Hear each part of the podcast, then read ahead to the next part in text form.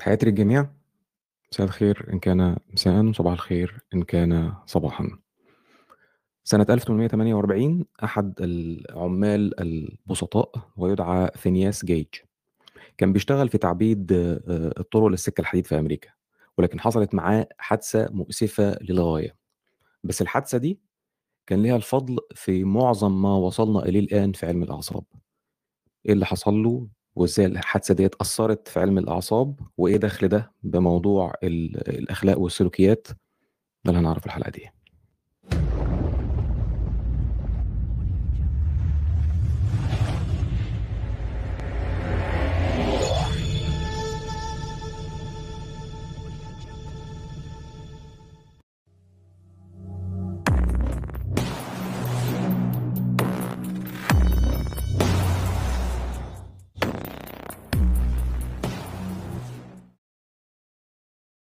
أهلا بحضراتكم في الحلقة الثالثة من آه، حلقة علم آه، الأعصاب أو الحلقة الثالثة من سلسلة ال- الأخلاق واللي هنتكلم فيها عن موضوع علم الأعصاب وعلاقة علم الأعصاب بال بالأخلاق والسلوكيات آه، وغيرها. في البداية ممكن نبدأ بمقولة إن ال- الدماغ هو مجموعة كبيرة من الخلايا العصبية بتتعاون مع بعضها البعض عشان نتائج أفضل للإنسان. شكرا لكم على الحضور شكرا لكم على ال- الحلقات اللي فاتت والحلقات ال- اللي هتيجي يعني عشنا وكان لنا عمر. آه، يمكن يكون الإقبال بتاع حلقة الدين اللي هي اللي فاتت دي ما كانش اللي أنا كنت متوقعه بس عادي ده ممكن يكون الناس ملت شوية من من من المحتوى وده طبيعي. أنا هحاول إن أنا أكون بقدر الإمكان آه، بنوع شوية في في طريقة ال- العرض. بس في حاجة مهمة جدا إن الحلقة دي هيكون فيها كلام كتير جدا. كلام كتير جدا جدا وهيكون فيها معلومات كتير جدا ومحتاجة تركيز محتاجة تركيز كبير. آه، أنا ما أعتقدش إن كنتوا شو يعني شفتوا العرض ده قبل كده في في أي حتة فيعني أتمنى من حضراتكم ال- ال- التركيز معايا وأنا هحاول بقدر الإمكان إن أنا أبسط على قد ما أنا فاهم وعلى قد ما أنا ما أنا هقدر. فالحلقة هذه آه، تحب الفايق. آه، طيب خلينا آه، خلينا أعرض ال- السلايدز و... ونمشي واحدة واحدة في في الموضوع. في وقت من الأوقات آه، كان علم الأعصاب شيء غامض جدا شيء غامض فعلا يعني. واللي كان غامض أكتر منه هو علاقة الجهاز العصبي البشري ده بموضوع زي الأخلاق والسلوك. دلوقتي إحنا عندنا من من المعرفة والعلم اللي اللي اللي يخلينا نقدر نتكلم بأدلة. أكيد ما زال طبعا آه، حاجات كتير عشان آه، نكتشفها ولكن على الأقل إحنا دلوقتي عارفين أكتر من زمان بكتير جدا. دلوقتي قادرين نشوف التفاعلات اللي بتحصل آه، في الدماغ لما الشخص بيواجه معضلات أخلاقية ما أو في أثناء ما هو بيحاول يتخذ أي قرار أو حكم أخلاقي ما. بقينا عارفين أنهي مراكز في ال- في الدماغ بتتأثر وبتتفاعل مع الأحداث المختلفة. علماء آه، آه، الأعصاب برضو بي- بينصحوا بتوخي الحذر وإحنا بنتكلم عن دور الدماغ فيما يخص السلوكيات. بالظبط زي ما لازم نكون حذرين وإحنا بنتكلم عن دور الجينات مثلا في الصفات والسلوكيات وغيرها مثلا يعني. حذرين بمعنى إن إحنا نكون ملتزمين الدقة في نقل ال ال الأبحاث ال- العلمية بدون مبالغة ولا تقليل ولا استنتاجات منحازة لموضوع البحث. بمعنى إنه لما آه لما بنقول مثلا الجين الفلاني هو المسؤول عن السلوك الفلاني أو إن المركز الفلاني آه في في الدماغ أو أو المخ هو المسؤول عن رد الفعل ال- الفلاني. لازم ناخد بعين الاعتبار آه، آه، محصلة الس- السلوك البشري لا يمكن إن هي تختزل في جين أو في مركز في الدماغ. إنما المحصلة آه، آه، بتبقى عمل الدماغ المخ الجينات الوراثة الثقافة ال- السائدة التجارب الشخصية التفكير التأثر بالمحيط بقايا تطورية كل الحاجات ديت مع بعض هي اللي بتشكل ال- ال- السلوك والأخلاق عند عند الفرد يعني. في أواخر القرن العشرين حلم إننا نقدر إن إحنا ندخل داخل الدماغ ال- البشري أو نراقبه وهو بياخد القرارات ال- الأخلاقية وال- والسلوكية ده كان يعتبر خيال علمي. دلوقتي في القرن ال ال 21 الخيال العلمي ده بيتحقق بالتدريج. وقادرين نكتشف جوانب كتيرة جدا جدا آه، من ال- المبحث ده. آه، وبقى في مجال بحث كامل آه، دلوقتي اسمه ال neuroethics المجال ده بي بي بيتكلم عن دراسة علم الأعصاب في الشأن المختص بالأخلاق والسلوكيات فقط. هتلاقي كتب زي Neuroethics مثلا بتاع مارثا فرح. كتاب زي The Ethical Brain بتاع مايكل جازانيجا هنتكلم عليه تاني. وكتاب مثلا زي Hardwired Behavior بتاع لورنس تانكريدي جازانيجا وتانكريدي هنتكلم عليهم كتير في في المبحث ده. والكتب دي معمول لها citation في في الجمعية الأمريكية للطب النفسي يعني. طبعا مصطلح term بتاع neuroethics ده في البداية كان كان ليه معنى تاني. يعني في الطب وفي العلوم يعني العلوم الطبية يعني عموما يا جماعة في حاجة اسمها bioethics اللي هي بتتكلم عن أخلاقيات ممارسة المهنة والبحث العلمي عموما. يعني إحنا إحنا في الأول وفي الآخر إحنا بشر. ما إحنا ما إحناش فئران تجارب يعني.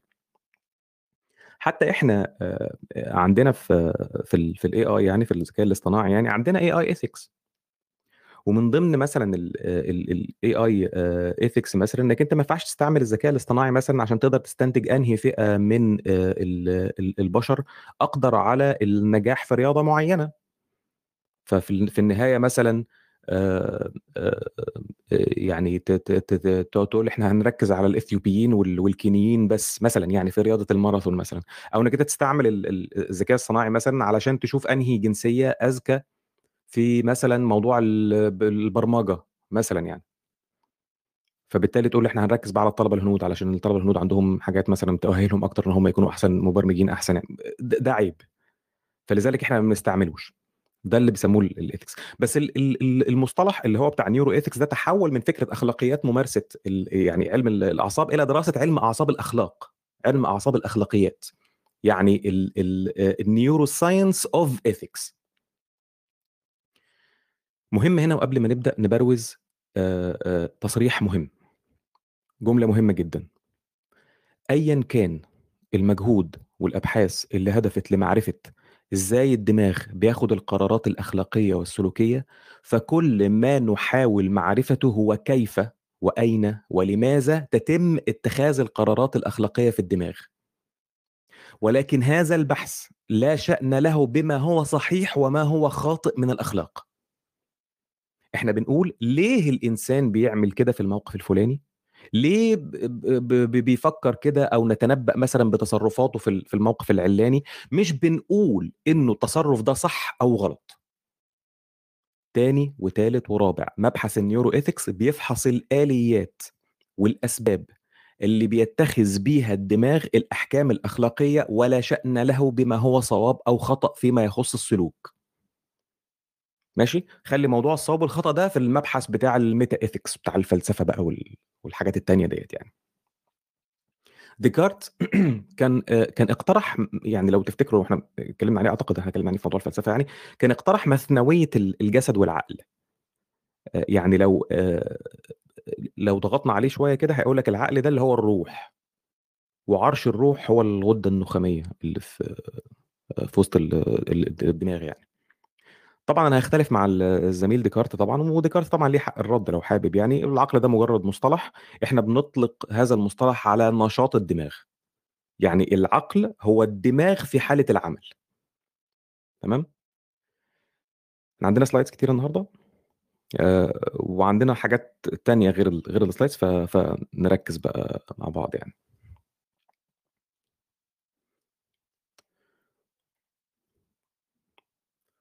طيب فكرة وجود مناطق معينة في الدماغ مسؤولة عن وظائف مختلفة ظهرت في القرن ال18 يعني دي الفكرة في حد ذاتها دي ما هياش جديدة. Okay؟ كان في واحد بيفهم في الفراسة. لو عارفين الفراسة؟ لو واحد يبص على على على واحد كده. ومن ومن شكل دماغه وعينيه وتقاطع تقاطيع وشه. يقول لك الواد ده لما يكبر هيطلع بحار. الواد ده لما يكبر هيطلع دين أبونا كلنا تمام؟ بيسموا ده ال phrenology تمام؟ فكان في واحد phrenologist كده وشاعر سويسري اسمه يوهان لافاتر يوهان كاسبر لافاتر كتب كتاب اسمه Physiognomy اللي هو برضه الفراسه يعني أو معناها تعبيرات الوش أو ال facial expressions يعني. كان كان كان كان بيوصف إزاي تقدر تحدد مثلا الميول بتاعة شخص ما من خلال شكل دقنه وتعبيرات وشه والحاجات اللي هي دي يعني. الفكرة قد تبدو آآ غريبة شوية، زي ما كان في ناس زمان بتوع الفراسة دول بيعملوا ال ال الادعاءات البسيطة المباشرة بتاعة أنت هتبُص على تدويرة عينيه ومحيط دماغه، فتقول إن الراجل ده هي في ناس بقى متصوّرة إن العلم بيدّيك آلية شبه كده. في ناس متصوّرة إن العلم عنده هذا النمط من الإجابات السريعة ال ال آآ التافهة ال ال المباشرة يعني. إنك إنك تلاقي عالم ما أو حد يط يطّلع على ورقة بحثية ما ويقول لك بس خلاص يا برنس أنا عرفت، هم اكتشفوا الجين اللي بيخلّي الناس تحب العرقسوس. العرقسوس ده اللي هو تاني أوسخ مشروب بعد مَيّة المجاري. أو بس خلاص يا برنس العلماء عرفوا المركز اللي في الدماغ اللي مسؤول عن التفاهة في ال social media، تمام؟ الكلام ده عمرك ما هتلاقيه إلا في ال في ال في ال pop press أو في ال popular press يعني إنك أنت يعني تلاقي مثلًا مقال مثلًا في مجلة علمية بتهدف إن هي تبسّط البحث العلمي أو الاكتشاف العلمي. فأنت تقعد تقرأ حاجة، فتفهم حاجة تانية، فتستنتج حاجة تالتة. في فرق ما بين الpopular press ده والscholarly material. الكلام اللي هو بتاع ثقّف نفسك ومش عارف إيه وبتاع، ده غير الم المباحث العلمية، ماشي الscholarly material. عايز تاخد معلومة علمية دقيقة يبقى لازم تقرأ البحث العلمي ولازم تبقى فاهم شوية مصطلحات علمية وتلتزم بالنتيجة النهائية بتاعة البحث العلمي ده من غير ما تجوّد من عندك. مش ضروري تطّلع على البحث كُلّه، أحيانًا البحث بيبقى طويل بيبقى فيه كل تفاصيل مثلًا ال ال ال التجربة الإحصائية مثلًا اللي اتعملت مثلًا أو التجربة مثلًا الكيميائية اللي اتعملت أو التجربة الطبية اللي اتعملت، مش مهم، اقرأ المقدمة بس واقرأ الconclusion. لو مش عايز يعني، عايز تعرف التفاصيل وصلنا لده إزاي، ممكن تبُص على ال على الdetails بتاعتها يعني. الموضوع عمره ما بيكون بالسطحية بتاعة آآ إحنا اكتشفنا الجين بتاع المثلية الجنسية، أو عرفنا المركز اللي في الدماغ اللي بيخلّي الراجل يعمل كذا. خلاص يا إخوانا زمن الإجابات السطحية المباشرة التافهة دي انتهى للأسف. البشر طبعًا عندهم ميول للنوع ده من الإجابات، أنا عايز إجابة بالمنظر ده. ليه كذا؟ هو ربنا قال كده. أو ليه كذا؟ البلورة السحرية بتقول كذا مش عارف إيه، أو شكل ودانك بتقول إنك أنت هتطلع لاعب باليه مائي عظيم. بس للأسف ال ال يعني الحياة، الطبيعة، أثبتت إن الموضوع ما هواش بالتفاهة دي. تعبت من البتاع ده. نصيبكم بقى. والّا عشان بس عينيكم برضه ما تتضايقش خلّيني أغيّر ال الكاميرا معلش sorry.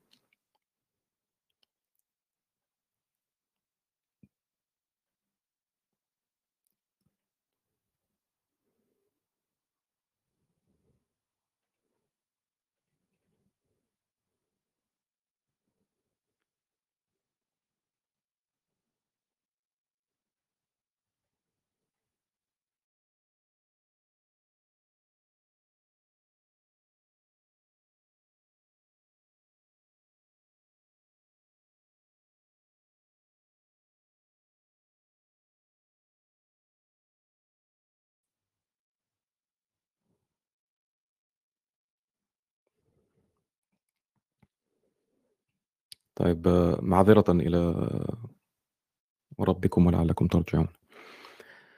آآ نرجع تاني، كنا بنقول إيه يا عم تامر، كنا بنقول إيه؟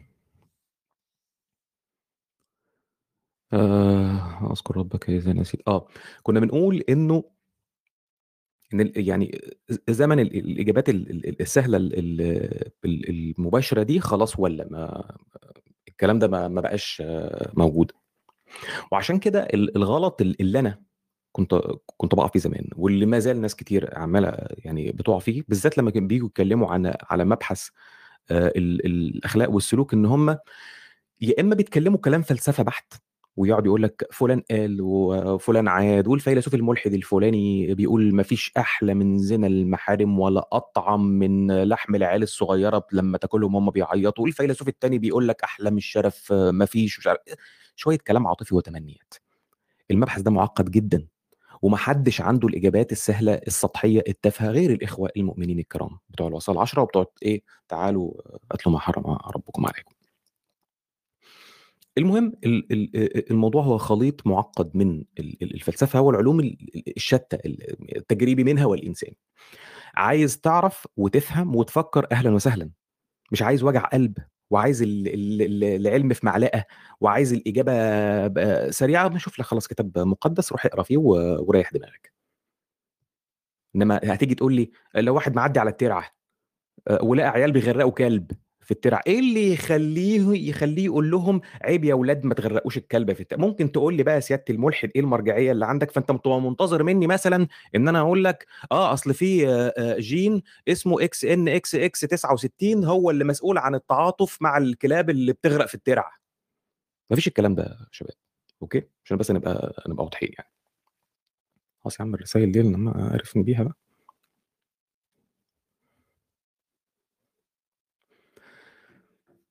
طيب إحنا عشان نبدأ نتكلم على موضوع آآ يعني ال علم الأعصاب وتأثيره في موضوع آآ الأخلاق ده وال والسلوكيات وال والكلام ده للأسف الشديد أنا باعتذر لكم مقدمًا يعني، للأسف الشديد محتاجين إن إحنا في في في يعني في عُجالة شديدة نراجع تشريح سريع كده لل للدماغ.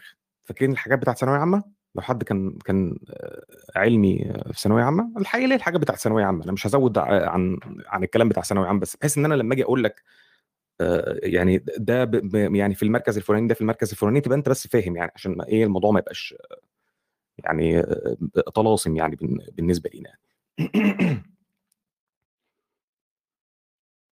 أوكي؟ فالموضوع باختصار مش هتستغرب لو عرفت إن إن معظم مراكز الدماغ عند البشر تقريبًا ليها نفس الوظايف بتاعة المراكز المقابلة ليها عند الرئيسيات واللي أقل منهم كمان، يعني يعني يعني نفس ال ال الإنسان وبقية الحيوانات اللي اللي قبل الإنسان أو اللي تحت ال الإنسان في ال في ال في ال في في الرُتبة أو في مش عارف إيه، في المركز والّا والّا إيه. وحتى كمان ربما الثدييات وغيرهم حتى كمان مش مش من الثدييات، المركز ده لو موجود، لو أنا عندي نفس المركز ده، هو، هو نفس عند نفس ال ال ال ال ال الشمبانزي أو هو، هو ال اللي عند مثلًا الفيل، هيبقى دور المركز ده عندنا هو، هو نفس دوره عند ال الحيوانات التانية. الhomo sapien الإنسان العاقل اللي هو إحنا، حجم دماغه أكبر 3 مرات من حجم الدماغ عند الشمبانزي.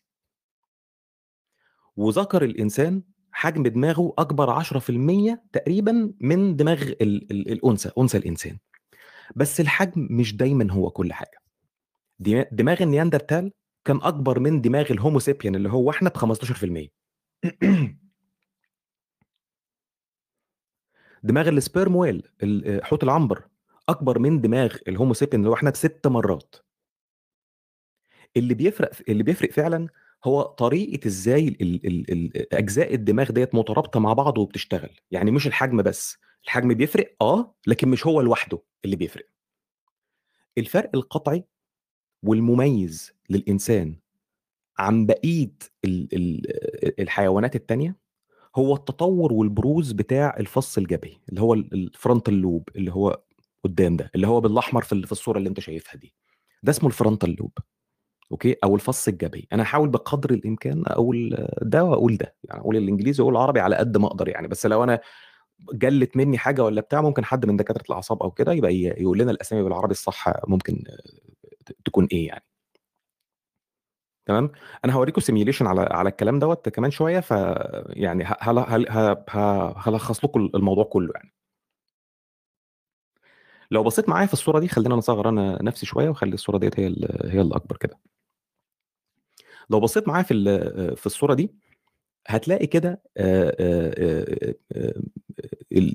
الرئيسيات والقردة العُليا تمام، وال وال والرسومات الافتراضية بتاعة أسلاف البشر زي اللي أنت شايفها ديّة، مثلًا ده كده أ إنسان عاقل بيبُص على نياندرتال.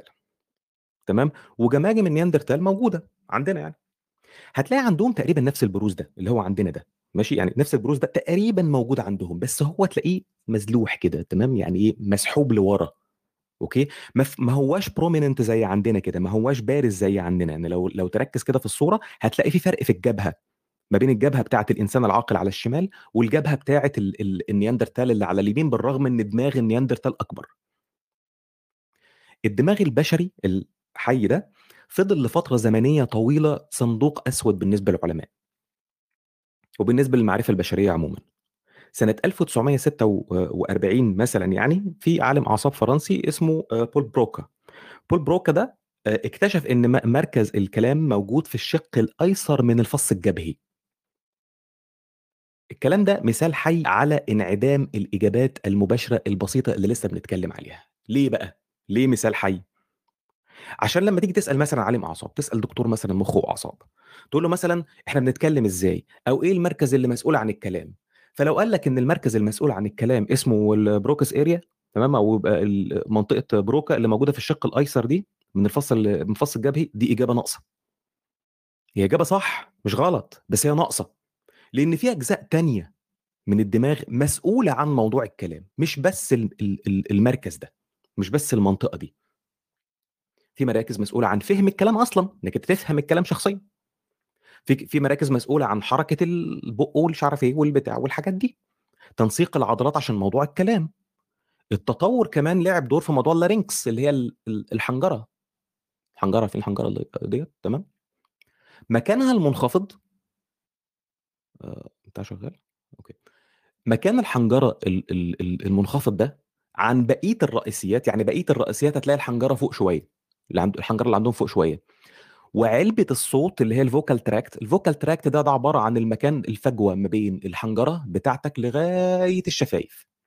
المكان ده تمام، اللي هو اسمه الvocal tract بيتملي بالهوا. تمام؟ ال المساحة اللي بيمشي فيها الهوا، الحجم بتاع الهوا اللي موجود في المنطقة دي بيفرق في الصوت. زي بالضبط آلات النفخ الموسيقية، عارف الموسيقي بيقعد يزوّد ويقلل حجم الهوا جوّه آلة النفخ فبيتغيّر الصوت. عند الراجل المسافة دي 17 سنتي، عند الست المسافة دي 14 سنتي. وده من ضمن الأسباب مثلًا اللي بيخلّي صوت الست غير صوت الراجل وهكذا. ففي عوامل كتير بتتسبب في الكلام عند البشر، اختزال الموضوع بإن في مركز للكلام في الفص الجبهي الشمال اسمه broca area ده إجابة ناقصة. okay؟ أنا بادّيك بس مثال، يعني أنا مش إحنا مش جايين نتكلم في موضوع كلام، بادّيك مثال بس على إن الإجابات السريعة المباشرة ما هياش هي دايمًا الصح. تعالَ نرجع بقى إيه للدرس بتاع آآ ثانوية عامة. لو هنتكلم على الدماغ، الدماغ في الأول وفي الآخر هي عبارة عن مجموعة كبيرة من الخلايا تمام؟ ال ال ال آآ يعني أنواع كتير من الخلايا، النوع الأهم هو الخلايا العصبية. وحتى الخلايا العصبية نفسها في منها أنواع. يعني مش كل الخلايا العصبية في في الدماغ شبه اللي أنت شايفه في الصورة ده.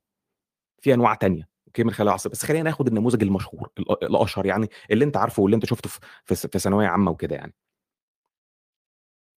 دلوقتي آآ ال الخلايا العصبية ال ال يعني ال اللي أنت شايفها دي، فيها في منها أجزاء بس أنا أنا يعني آآ ال اللي أنا اللي أنا باشرحه ده، ده مش مش يعني مش باستعبط عليكم، أنا باشرحه علشان ده مهم في اللي إحنا هنقوله.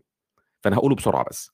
في اللي هو شايفين الشعر بتاع الخلية ده، ده اللي هو الشعر ده بيسموه التغصن باين بالعربي أو التشجُّر أو مش عارف اسمه إيه يعني، دي اعتبرها زي الودان أو المستقبلات بتاعة الخلية، اللي هي بتيجي لها منها الإشارات تمام، العصبية من من خلايا تانية، اللي هي اسمها dendrites تمام، دي الخلية نفسها ودي النواة أهي جواها ده السيتوبلازم بتاعها. ماشي، وفي الديل بتاع الخلية ده أوكي، الديل ده اللي هو بيوصّل من الخلية العصبية دي لخلية عصبية تانية. الديل ده اسمه axon. اللي هو المحور ده، المحور بتاع الخلية العصبية ده اسمه axon okay، وهتلاقي ال axon ده هتلاقي فيه ش آآ خلايا كده اسمها schwann cells الخلايا ديّة عبارة عن طبقات كده، طبقات فوق بعضها، لفايف كده، بتلِف حوالين المحور، ليه بتلِف حوالين المحور؟ دي بتعمل عازل كهربائي ماشي، وفي الآخر اللي هو الديل بقى الأخراني ده اللي هو ال terminal ده تمام، الم المحاور النهائية دي، دي بقت اللي بتتوصّل بالخلايا العصبية التانية. كويس كده؟ أنا باحاول أشرح بسرعة بس عشان إيه نبقى يعني عشان ده هيفرق معانا في في المستقبل. معلش أنا عارف ده ممكن يكون رخم بس واحدة، واحدة وهارجع له تاني. ال ال الدماغ البشري الدماغ البشري مقسوم لفصوص. كويس؟ في 4 فصوص أساسية في آآ مش هاقول في الدماغ يعني في ال في ال في ال في الcerebrum بس أنا يعني أعتبرها الدماغ تمام؟ 4 فصوص أساسية. الفص الجبهي تمام، اللي هو الfrontal lobe خلّينا أوصفها من هنا. frontal lobe ده، ده اللي هو الفص الجبهي ماشي، ده اسمه الفص الجبهي. والparietal lobe ده اللي هو اسمه الفص الجداري ماشي، ده الترجمة اللي أنا جبتها من جوجل ما أعرفش كانت صح والّا غلط ماشي. وفي الفص الصدغي اللي هو الtemporal lobe ده ماشي، والفص اللي ورا ده اسمه اللي هو إيه الoccipital lobe ماشي، الفص القفوي اللي هو عند القفا ورا، يعني دي عينك بتبقى هنا كده، ده هنا مكان عينك تمام، وده الفص بتاع ال الج الجبهة بتاعتك. ماشي؟ وكل فص من دول جواه مراكز ومسؤول عن حاجات. اصبروا معايا واحدة واحدة أنا عارف إحنا هنيجي لإيه. دلوقتي لما بنتكلم على الدماغ أنت بيجي أنت أول أول صورة أول ما أقول لك دماغ أو مخ أو كده يعني بس ابقى لوحدي بس مؤقتا هنا. لما بنتكلم على الدماغ أول صورة بتيجي في بالك اللي هي بتاع المكلكع صح؟ الحاجات اللي هي المكلكعة كده تمام؟ الشكل المكلكع اللي أنت عارفه ده. حقيقه الدماغ فيها أجزاء تانية غير الحته المكلكعة دي. ماشي؟ غير الشكل المكلكع اللي إحنا شفناه من شوية ده اللي هي فيه الفصوص دي الدماغ جواها حاجات تانية غير الحاجات دي. الجزء المكلكع ده من من من الدماغ أنتوا بتشوف فيه اللي هي الكلكعات اللي فيه ديت الحاجات اللي داخلة في بعضها زي المصارين دي هي ليه داخلة في بعضها بالمنظر ده؟ عشان هي مساحتها كبيرة بس هم إيه مكرمشة عشان المساحة اللي موجودة فيها بتاعت الجمجمة دي صغيرة. الجزء ده الجزء اللي هو المجعد ده تمام؟ الطبقة السطحية بتاعته الطبقة السطحية بتاعته اسمها القشرة المخية. كويس؟ لو جينا عملنا MRI خلينا نفتح دي. لو عملنا أشعة يعني هتطلع بالمنظر ده. شايفين التجاعيد دي؟ شايفين التجاعيد دي يا جماعة؟ okay. دي التجاعيد اللي إحنا اللي إحنا شفناها دي كده دي دي التجاعيد ديت اللي اللي إحنا شفناها دي. دلوقتي الجزء اللي فيه التجاعيد ده كله كل الحتة بتاعة الدماغ اللي فيها التجاعيد دي اسمها ال cerebrum. okay؟ cerebrum. يبقى كل التجاعيد اللي أنت شفتها دي كلها بكل الفصوص اللي فيها اسمها ال cerebrum. ماشي؟ لو مسكنا إحنا البتاع بتاع التجاعيد ده هتلاقي فيه طبقة كده من فوق كده أو الطبقة السطحية بتاعت التجاعيد دي اللي هي لونها غامق اللي هي لونها بالبنفسجي الغامق دي. الطبقة اللي لونها بالبنفسجي الغامق دي اسمها ال cerebral cortex أو ال cortex أو القشرة المخية. كويس كده؟ كويس لغاية كده؟ دلوقتي بقى يا جماعة شايفين القشرة المخية دي؟ اللي إحنا ب ب بنتكلم عليها دي شايفين الحتة الغامقة دي اللي هي البنفسجي الغامقة دي؟ الجزء البنفسجي الغامق ده بيفرق من من من من من من درجة لدرجة في التطور في في السلسلة الحيوانية. الجزء ده في الإنسان مثلا والرئيسيات مختلف عن كل اللي تحتيهم من الثدييات وغيرهم من غير الثدييات عند الإنسان والرئيسيات في جزء اللي هو أرق بقى. يعني بص بقى شايف الجزء البنفسجي ده خد منه مثلا ملي ملي ملي ونص 2 ملي عبارة عن يعني ست طبقات كده من الخلايا العصبية. الكام ملي دول مش موجودين في غير البني آدم والرئيسيات. okay؟ الكام طبقة دول. الكام طبقة دول اللي بتميز الإنسان والرئيسيات وأقران الإنسان عن بقية الحيوانات بنسميهم ال neocortex تمام؟ اللي هي اعتبرها القشرة المخية الجديدة. كويس كده؟ يبقى إحنا عندنا القشرة المخية هي عبارة عن الطبقة السطحية جدا من ال cerebrum. ال cerebrum اللي هو التجاعيد اللي هي التجاعيد بتاعه المخ دي اسمها ال cerebrum. القشرة المخية هي الطبقة السطحية منها. okay؟ ال neocortex دي تقريبا في الإنسان ضعف اللي في الرئيسيات. يعني لو في الرئيسيات مثلا عنده من الطبقة دي لو قسمتها ل 30 جزء عند ال عند ال عند الحيوانات الثانية 1 ل 30 عن أو 30 لواحد عند الإنسان 60 لواحد. يعني الإنسان عنده 90% من الجزء بتاع ال neocortex اللي في الإنسان مش موجود في الحيوانات. ال neocortex ده اللي موجود في الإنسان هو بتاع الحركة والفهم والإحساس والإدراك والتفكير وحاجات كتيرة جدا جدا هو الجزء بتاع الوعي اللي عند الإنسان. لما نيجي نتكلم إيه هو الوعي؟ والوعي ظهر ليه؟ ظهر عشان ظهور القشرة المخية دي. ليه القشرة المخية دي ظهرت؟ الله سبحانه وتعالى أعلى وأعلم لا تسألوا عن أشياء إن تبد لكم تسؤكم.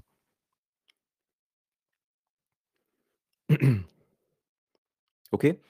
في تقسيمة للدماغ إحنا كده شفنا كده تقسيمة بتاعت ال lobes frontal lobe واللي مش عارف lobe ومش عارف إيه والحاجات دي. في تقسيمة تانية للدماغ. okay؟ التقسيمة التانية دي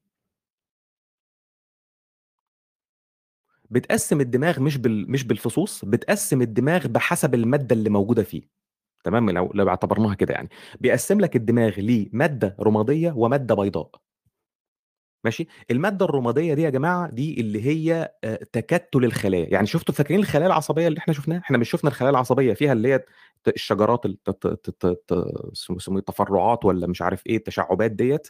وبعد كده جسم الخليه العصبية وبعد كده الديل بتاع الخليه العصبية. تمام؟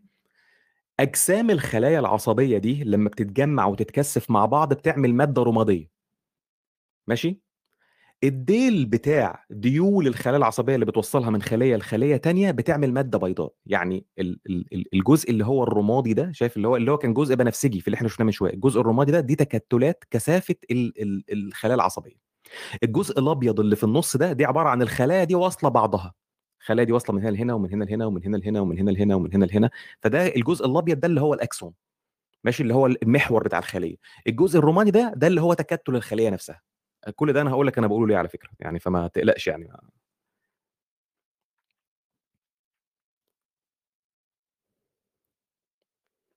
المادة الرمادية دي بتشكل 40% من حجم المخ وهي عبارة عن ال... عن اجسام الخلايا العصبية زي ما قلنا.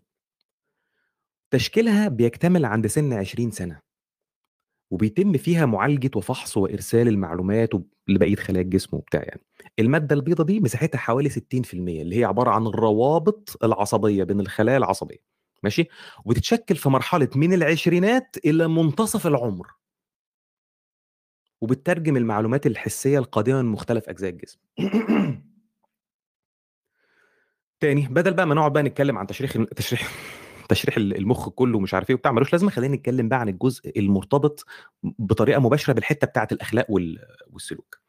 عالم الأعصاب اللي إحنا اتكلمنا عنه من شوية وقلت هنكرر تاني لورنس تنكريدي مقسم الأجزاء في الدماغ المتعلقة بموضوع السلوك عموما إلى جزئين. في حتة في الدماغ سماها الدماغ العاطفي ال emotional brain وحتة تانية سماها ال intellectual brain أو أو مقعد الإدراك يعني سماه ال seat of cognition تمام؟ ال emotional brain أو الدماغ العاطفي ده زي ما هو باين من اسمه هو اللي مسؤول عن موضوع العواطف. الدماغ العاطفي ده ترجمته أو اسمه في علميا اسمه ال limbic system ما تسالونيش بقى في في الترجمات علشان الموضوع هيبقى بايظ مني يعني. اسمه ال limbic system إيه ال limbic system اللي هو حضرتك شايفه ده. شايف كده جوه بقى في الدماغ. أنت ش... أنت أنت واخد بالك إنه إحنا هنا مركزين على حتة إن. عايز أشاور على البتاع. شايف ال- اللي هو بالأصفر الفاتح ال ده ده اللي هو ال cerebrum اللي إحنا بنتكلم عليه. تحت ال cerebrum ده تمام في شوية أعضاء تانية في أجزاء تانية في الدماغ ما هياش من ضمن التجاعيد اللي فوق دي تمام؟ اللي هي اللي هي دي اللي هو الجزء اللي على اليمين ده. ماشي؟ ده اللي بيسموه ال subcortical structure يعني ال structure اللي تحت ال ال ال ال ال ال cortex يعني. تمام؟ فأنت عندك هنا شوية حاجات مرتبطة بالعاطفة مرتبطة بالمشاعر الذاكرة المش... يعني ال- ال- الحاجات اللي هي متعلقة بالمشاعر والحاجات دي. ماشي؟ ده اللي بيسموه ال limbic system مسؤول عن العواطف والمشاعر والذاكرة. آه، والجزء الثاني اللي هو بتاع الإدراك ده تمام؟ ده عبارة عن الفص الجبهي. الدماغ العاطفي اللي هو ال limbic system ده جينيا قديم بيسموه فينج ف... ف... ف... اسمه إيه؟ آه... phylogenetically ancient phylogenetically ancient لما أقول لك حاجة جينيا قديمة دي تعرف تعرف إن دي موجودة في عمق السلسلة الحيوانية. يعني حتى بعض اللافقريات هتلاقي عندهم ال limbic system ده. فالدماغ العاطفي ده دي مش حاجة حكر على البشر ولا حتى حكر على الثدييات ولا حتى حكر على. يعني يعني هتلاقيه موجود في حيوانات كتير. ال limbic system ده في منطقة كده أو تكتل عصبي جواه جواه في منطقة أو تكتل عصبي كده اسمه ال amygdala. الاميجدلا اللي هي لونها آه، أحمر فاتح دي تمام؟ برضو أشاور عليها. من الحتة دي؟ دي دي اللي هي الاميجدلا الحتة الأحمر الفاتح اللي جوه دي. ماشي؟ اميجدلا دي اللي هي اللوزة. اسمها أو يعني بيسموها اللوزة. ماشي؟ دي موجودة كده قريب من قاعدة المخ في الفص الصدغي. في الفص الصدغي المتوسط اللي هو الميديال ال medial temporal lobe. عشان نشوف بس ال temporal lobe برضه عشان اعتقد انت سمعتوا سمعتوا قصة الفص الصدغي دي قبل كده يعني. الفص الصدغي هو ال ال ال اللي تحت ده تمام؟ هو الفص اللي تحت ده. موجود كده ممكن تعتبره ثلاث أجزاء فوق بعض كده. في تحت اللي هو ال inferior temporal lobe وفي ال medial temporal lobe وال superior temporal lobe ماشي؟ جوه هنا في التمبرال لوب ده هتلاقي فيه جواه بقى ال ال ال الاميجدلا أو اللوزة. يعني هتلاقي تلاقي مره بقول اللوزة تلاقي مره بقول الاميجدلا ده ده شغال وده شغال يعني. ماشي؟ بتعمل إيه بقى اللوزة دي؟ هنا بقى هنبدأ نتكلم بقى في الكلام المهم بقى نركز بقى. بتعمل إيه اللوزة دي بقى؟ اللوزة دي بتعمل حاجة ظريفة جدا. وظيفتها إن هي تربط ما بين المؤثرات البيئية والمشاعر أو العواطف. وظيفة اللوزة دي إن هي تخليك لما تشم ريحة مثلا بتاعت حاجة فاسدة تشعر بالتقزز. لما تسمع كلام جميل تشعر بالحب. هنا آه، برضه أجيب لكم ال-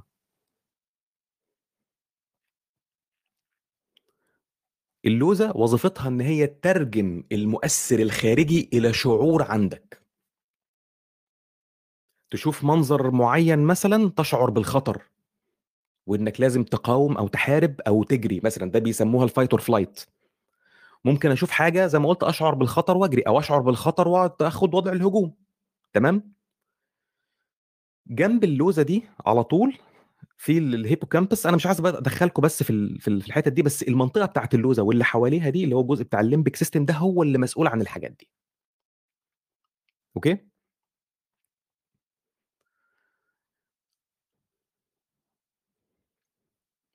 وبعدين في أعمق حتة في الدماغ خلينا نتأكد كده برضو إن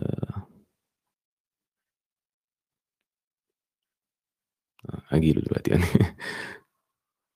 وبعدين في أعمق حتة في الدماغ هتلاقي آه، غدة مهمة جدا جدا. أنا ما أعرفش حتى بيعتبروها غدة ولا لأ يعني اسمها اسمها ال hypothalamus ماشي؟ ال hypothalamus دي آه، آه، دي تعتبر أخطر غدة في جسم الإنسان.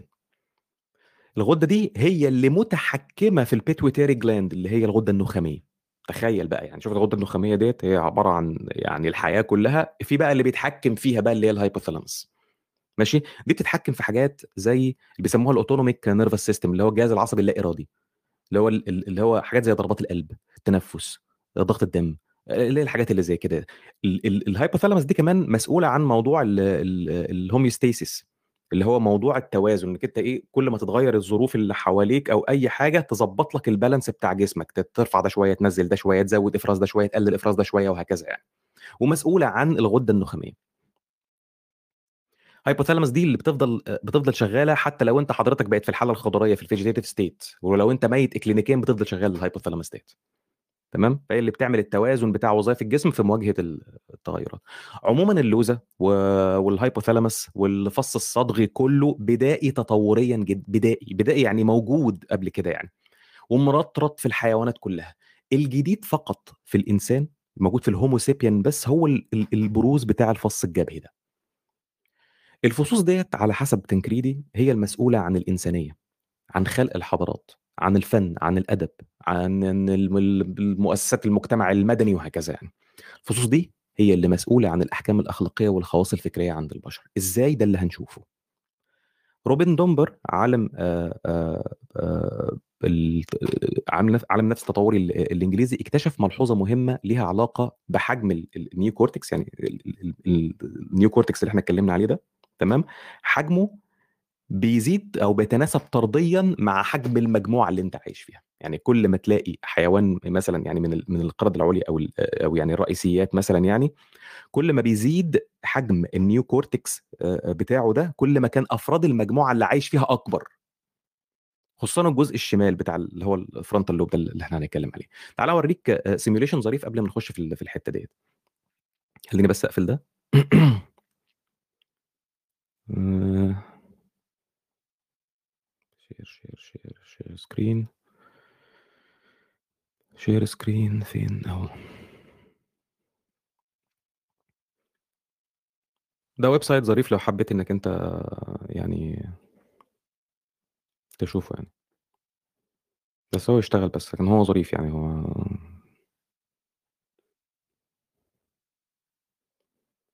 ده بيعمل لك زي simulation كده 3D simulation كده للدماغ. هديك خلاصة اللي إحنا اتكلمنا فيه من شوية يعني.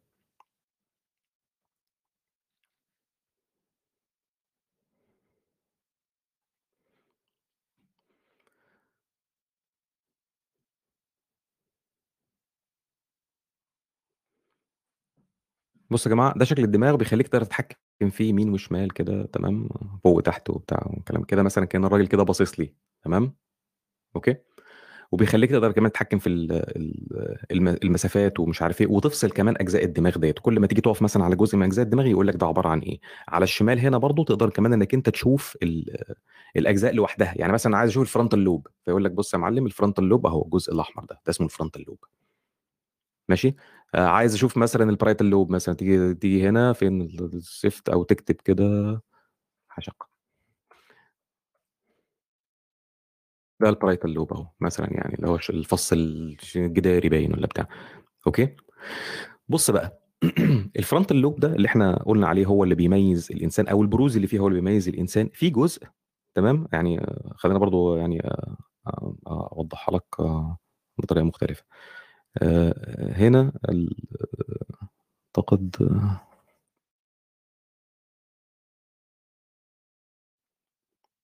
بص كده.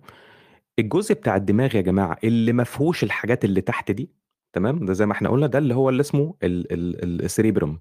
ال cerebrum ده موجود شقين فصين أنتوا كلكم عارفين طبعا إن الدماغ متكون من جزئين جزء شمال وجزء يمين. الجزء اللي هو كل الجزء اللي فيه التجاعيد ده ده اللي هو اللي اسمه ال cerebrum. في بقى اللي هو ال- ال right hemisphere اللي هو ده وفي اللي هو ال left hemisphere ماشي؟ الجزء بتاع ال frontal lobe ده الجزء بتاع ال- ال- ال frontal lobe دلوقتي لو أنا يعني بقى شايف ده الجزء بتاع ال frontal lobe من فوق وتحت ويمين وشمال ومش عارف إيه وبتاع. في حتة هنا في في ال frontal lobe مهمة جدا جدا اسمها ال prefrontal cortex إحنا قلنا ال- ال cortex اللي هي إيه؟ اللي هي القشرة بتاعه البتاع ده. شايفين التجاعيد دي؟ okay؟ فيها قشرة كده السطحية القشرة السطحية بتاعتها اسمها إيه؟ اللي هي ال- ال cortex ال prefrontal cortex هي الحتة القدامانية دي أنا هوريها لك هنا. prefrontal cortex شايف الحتة دي بقى اللي قدام من ال frontal lobe مش كل ال frontal lobe اسمها ال prefrontal cortex تمام؟ افتكرها علشان دي مهمة جدا جدا. لو حبيت تشوف ال amygdala مثلا amygdala أكتب لك كده هنا amygdala فدي ال... دي اللوزة أهي. بص ده, ده المكان بتاعها. هتلاقي اللوزة دي عبارة عن لوزتين كده يمين وشمال شبه اللوزة يعني. okay؟ موجودة جوه هنا كده جوه في. في ال- في الفص ال- الصدغي جوه قريبة للمركز بتاع الدماغ. ماشي؟ ده موقع ظريف لو حبيت إنك أنت تعرف التفاصيل آه، بتاعت الحاجات ديت يعني إن شئت يعني. آه، okay. خلينا نرجع تاني ن share ال- ال slides.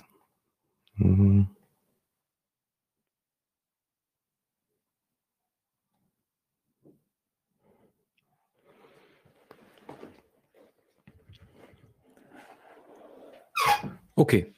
طيب تعالى بقى إيه بعد ال- الهري ووجع القلب بتاع الدرس بتاع ثانوية عامة ده بتاع بتاع تشريح الدماغ تعالى نرجع بقى نتكلم على الموضوع بتاعنا بقى علاقة الدماغ والسلوكيات. ونرجع للقصة اللي إحنا حكيناها في المقدمة. عشان نشوف أول شكل من أشكال العلاقة ما بين الدماغ أو وظائف الدماغ بال- بالأخلاقيات والسلوكيات الاجتماعية عموما هحكي لك حكاية ظريفة. سنة 1848 آه، آه، فينياس جيج ده كان عامل طرق بسيط في أمريكا. وظيفته إن هو يكسر الصخور عشان يقدروا يعبدوا الطرق عشان يعملوا سكك حديد. فكان بيكسر الصخور إزاي؟ كان مش بيجيب مثلا الصخره تمام؟ وبعدين يقوم خارم خرم في الصخرة دي ويقوم يحط في الخرم لا مؤاخذة بارود تمام؟ وبعدين يفرقع البارود فتقوم الحجرة متفتتة فيقدر إن هو يشيل الحجرة ديت مثلا ويعبد ال- الطرق كويس؟ فدي الطريقة اللي كان بيحط أو يعني كان بيعبدوا بيها ال- الطرق ساعتها يعني. هو كان بيعمل إيه؟ كان بيحط ال- ال- البارود ويدفسه بعمود حديد. ماشي؟ عمود حديد طويل كده اللي أنت شايفه معاه كده في الصورة.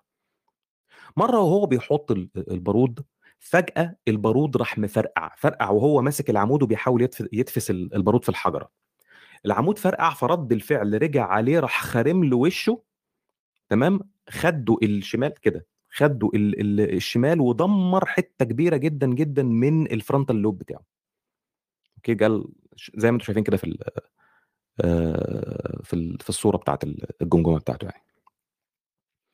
بطريقة إعجازية بطريقة إعجازية فينياس جيج عاش بعد ال آه، بعد ال- ال- ال- الحادثة الأليمة دي تمام آه، آه، وقرر إن هو يرجع الشغل تاني لكن عيلته وزمايله في الشغل لاحظوا تغيير كبير جدًا في شخصيته. هو ما اتحولش لوحش يعني مثلًا آآ ولا حاجة.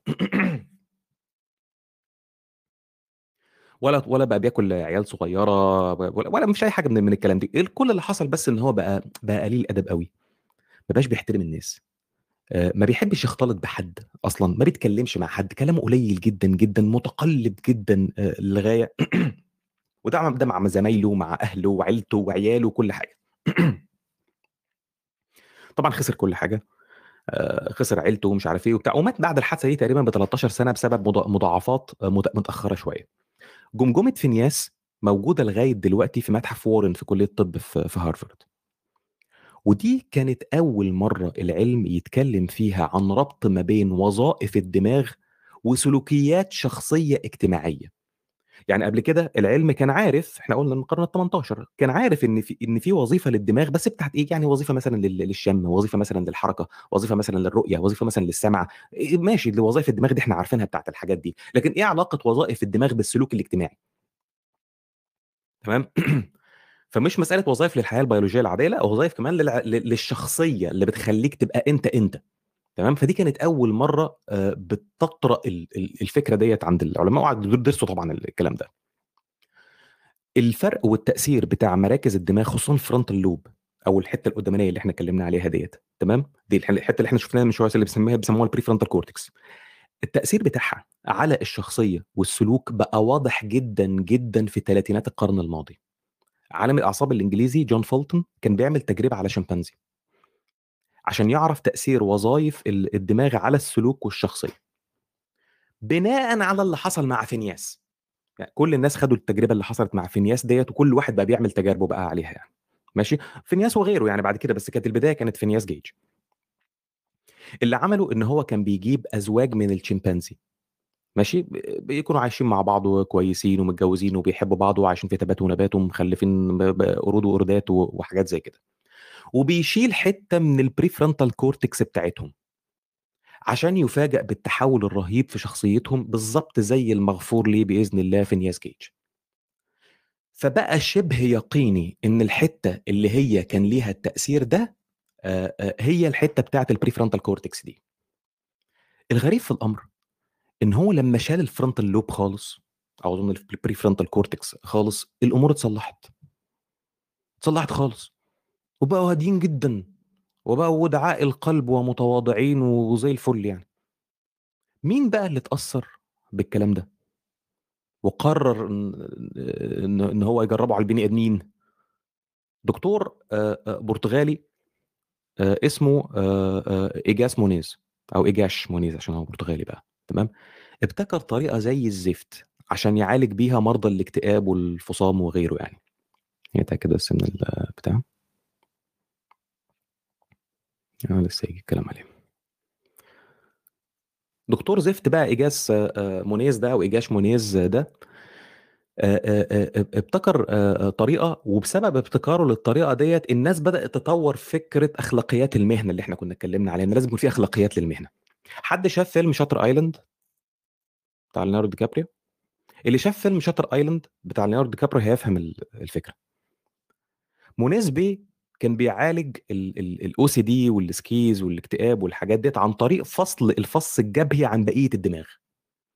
اللي بيعمله إن هو بيعمل sectioning كده، تمام؟ بيقوم ب يعني ف بط بطريقة كده ومن غير حتى جراحة جامدة ولا أي حاجة، بيقدر إن هو يفصل الfrontal lobe كله عن ال عن الباقي. طريقة سهلة وآمنة وظريفة والنتيجة كانت رائعة. تمام؟ وانتشرت الطريقة ديّة وبقت بقت بروتوكول تمام؟ وب بقى اسمها lobotomy. أوكي؟ الطريقة دي كانت بتجيب نتيجة في الظاهر وبتعالج فعلًا الاكتئاب والفصام والصدفية وال وال cancer وكل حاجة زي جهاز الكفتة عندنا كده، بس كان ليها أعراض جانبية بسيطة خالص، حاجة بسيطة خالص. المريض بيبقى شبه عاجز ذهنيًا تمامًا، غير قادر على اتخاذ أي أحل أحكام أخلاقية. مشاعره معكوسة، ممكن يحزن في المواقف ال اللي تستدعي الفرح، يفرح في المواقف اللي تحزن. أقول لك الأسوأ، مونيز آآ حصل على جايزة نوبل في الطب سنة 1950 وبعد ما ظهرت بعد كده قدّام فداحة ال ال التجربة دي وتم حظرها بالكامل، كان في مطالبات كتير بسحب الجايزة بس للأسف بقت بالفشل. اللي بيحصل إنه آه، المريض بيتعالج آه، بس بيرجع يعني قطة جميلة. ما بيبقاش هو ما بيبقاش إنسان ما, بي ما بيرجعش زي ما كان خالص. آه فده بس يعني أول شكل أو إزاي بدأنا نعرف إن تأثير مراكز الدماغ دي على الشخصية مش مش مش وظائف الدماغ في الحياة البيولوجية العادية لأ الشخصية نفسها إيه اللي بيخليك أنت أنت اللي بيخليك تتصرف كده اللي بي... اللي بيخليك تبقى أحكامك الأخلاقية كده اللي بيخليك تعمل حاجة فلانية أو ما تعملهاش اللي بيخليك. يعني حديتك بالمنظر ده وهكذا يعني طبعا. أول واحد.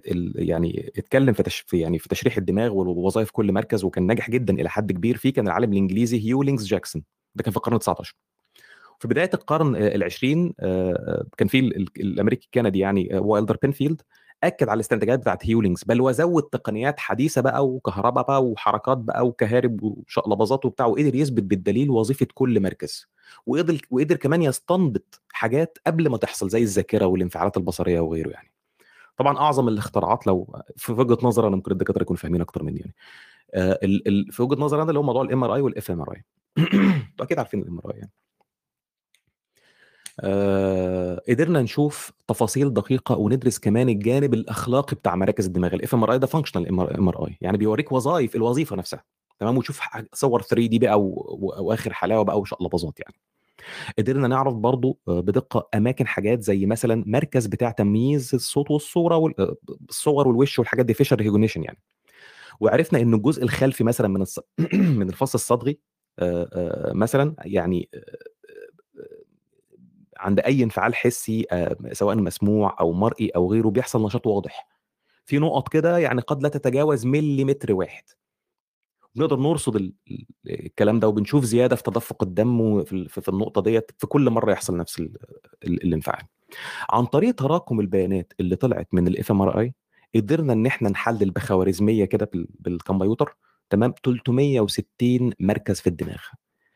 كل اللي أنا بقوله ده هتلاقي عليه يعني عدد كبير من من المصادر في أو من من الروابط يعني من من الأبحاث هتلاقوها موجودة في المصادر.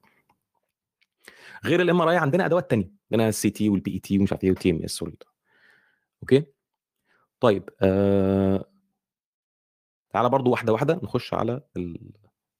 لسه كل ده إحنا بنسخن برضو على فكرة إحنا لسه كل ده ما, ما, ما دخلناش في التقيل يعني. فاكرين التقسيمة اللي إحنا قلناها بتاعت الدماغ العاطفي والدماغ العاقل أو الدماغ المفكر؟ ال emotional brain وال intellectual brain نرجع للتقسيمة دي بقى. قسم الدماغ المتعلق بالعاطفة والقسم المتعلق بالعمليات الفكرية والمنطقية وغيرها. إحنا اتكلمنا عن الدور المهم اللي بيلعبه القسم الأمامي اللي هو الفص الجبهي فيما يخص السلوكيات وبتاع. حكينا قصة المسكين فينياس جيج في الحلقة بتاعت علم النفس هنشوف إزاي تنشئه الاطفال بتلعب دور مهم في السلوكيات والاحكام الاخلاقيه بس مهم دلوقتي انك تعرف ان ان ان الفص الجبهي ده بينمو ببطء شديد خلال حياه البشر من الولاده إلى البلوغ وإحنا برضو قلنا ان الفص الجبهي ده بينمو ببطء شديد آآ آآ قلنا ان ال ان ال ان ال connections اللي هي ما بين الخلايا بتنمو بعد كده كما تفضل بتستمر يعني في النمو يعني حتى سن 20 سنة وربما بعد كده كمان لغاية ما تتم 20 سنة بيفضل الفص ده بينمو. في دراسة على 19 شخص بيعانوا من أنواع مختلفة من الاضطرابات والقلق ال fMRI بتاعهم بيظهر بوضوح إشكاليات في اللوزة في ال amygdala والحتة اللي تنكريدي سماها العقل العاطفي. تمام؟ إحنا بنتكلم على دراسة بتاعت اضطرابات وقلق وحاجات زي كده. الدراسة بتقول إن العلاج السلوكي اللي هو ال CBT cognitive behavior therapy ساعد الفص الجبهي إنه يتحكم في الجزء العاطفي بتاع الدماغ. الدراسة دي هتلاقوها في المصادر. يعني إيه؟ ركزوا في نتيجة الدراسة. ال amygdala دي هي جزء من الدماغ العاطفي مع الفص الصدغي وال hypothalamus ومش عارف إيه وغيرها. الأشعة أظهرت إنه تشريحيا تشريحيا. الاميجدالا دي مش سليمة. تخينة شوية رفيعة شوية متشوهة شوية واخدة بشلة. تشريحيا ما هياش سليمة.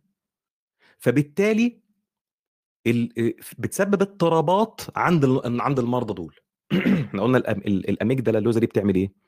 الاميجدالا دي مسؤوله عن العواطف مسؤوله إن هي تترجم المؤثرات الخارجية إلى مشاعر عندك. فأنت ممكن مثلا إنك أنت تشوف حاجة تحزن ما تحزنش تشوف حاجة ت- تفرح تفرح ما تفرحش مثلا أو تبقى مشاعرك معكوسة. المنظر اللي هو المفروض يكون مرتبط بخطر بالنسبة للناس ما يكونش بش... أنت مش حاسس إن هو خطر بالنسبة لك. دي الاميجدالا أوكي؟ دي الاميجدالا إيه السبب؟ عملوا دراسات على ناس لقوا إن السبب بتاع الإضطرابات والقلق والحاجات الغريبة اللي عندهم دي سببها إن الاميجدالا دي تشريحيا بايظة. تمام؟ طب اتحل الموضوع إزاي؟ اتحل الموضوع بالعلاج السلوكي. العلاج السلوكي ده اللي هو ال CBT ده خلى ال- ال- الفص الجبهي قدر إن هو يتحكم في الفص الصدغي في ال في, في ال amygdala دي. إحنا قلنا الفص الجبهي ده بتاع إيه؟ بتاع التفكير والمنطق والمش عارف إيه والكلام الفاضي ده.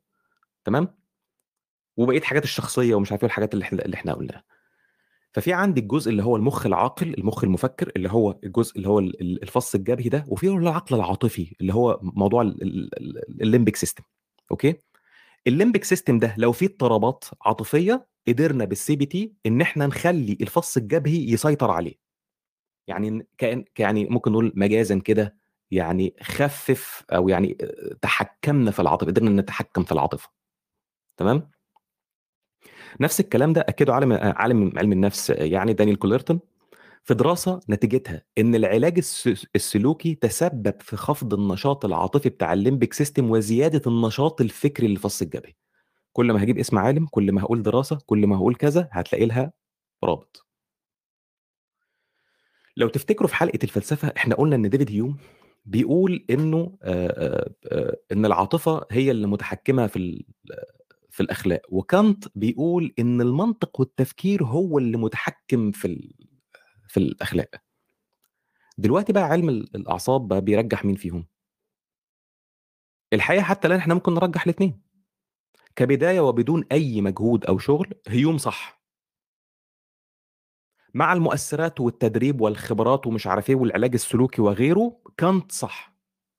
بس لسه لل- للحديث بقية. عشان كده إحنا كنا بنقول إيه دايما يا جماعة؟ لو تفتكروا في أول حلقة خالص كنا بنقول آن الأوان للفلسفة إن هي تتنحى جانبا وتسيب العلم يقول رأيه في الموضوع ده. لو لو لو راح دلوقتي ديفيد هيوم لعالم أعصاب وسأله هيقول له آه أنت صح. ولو راح كانت لعالم أعصاب هيقول له أنت صح. ممكن المنطق والتفكير آه يتحكم في الموضوع وممكن العاطفة. الامر العادي والطبيعي المنطق والتفكير هو اللي بي أو أو العاطفة هي اللي بتتحكم لو حابين إن إحنا نس- نسميها بالمنظر ده يعني. بشوية تدريب أقدر أخلي التفكير هو اللي يتحكم في موضوع العاطفة ده.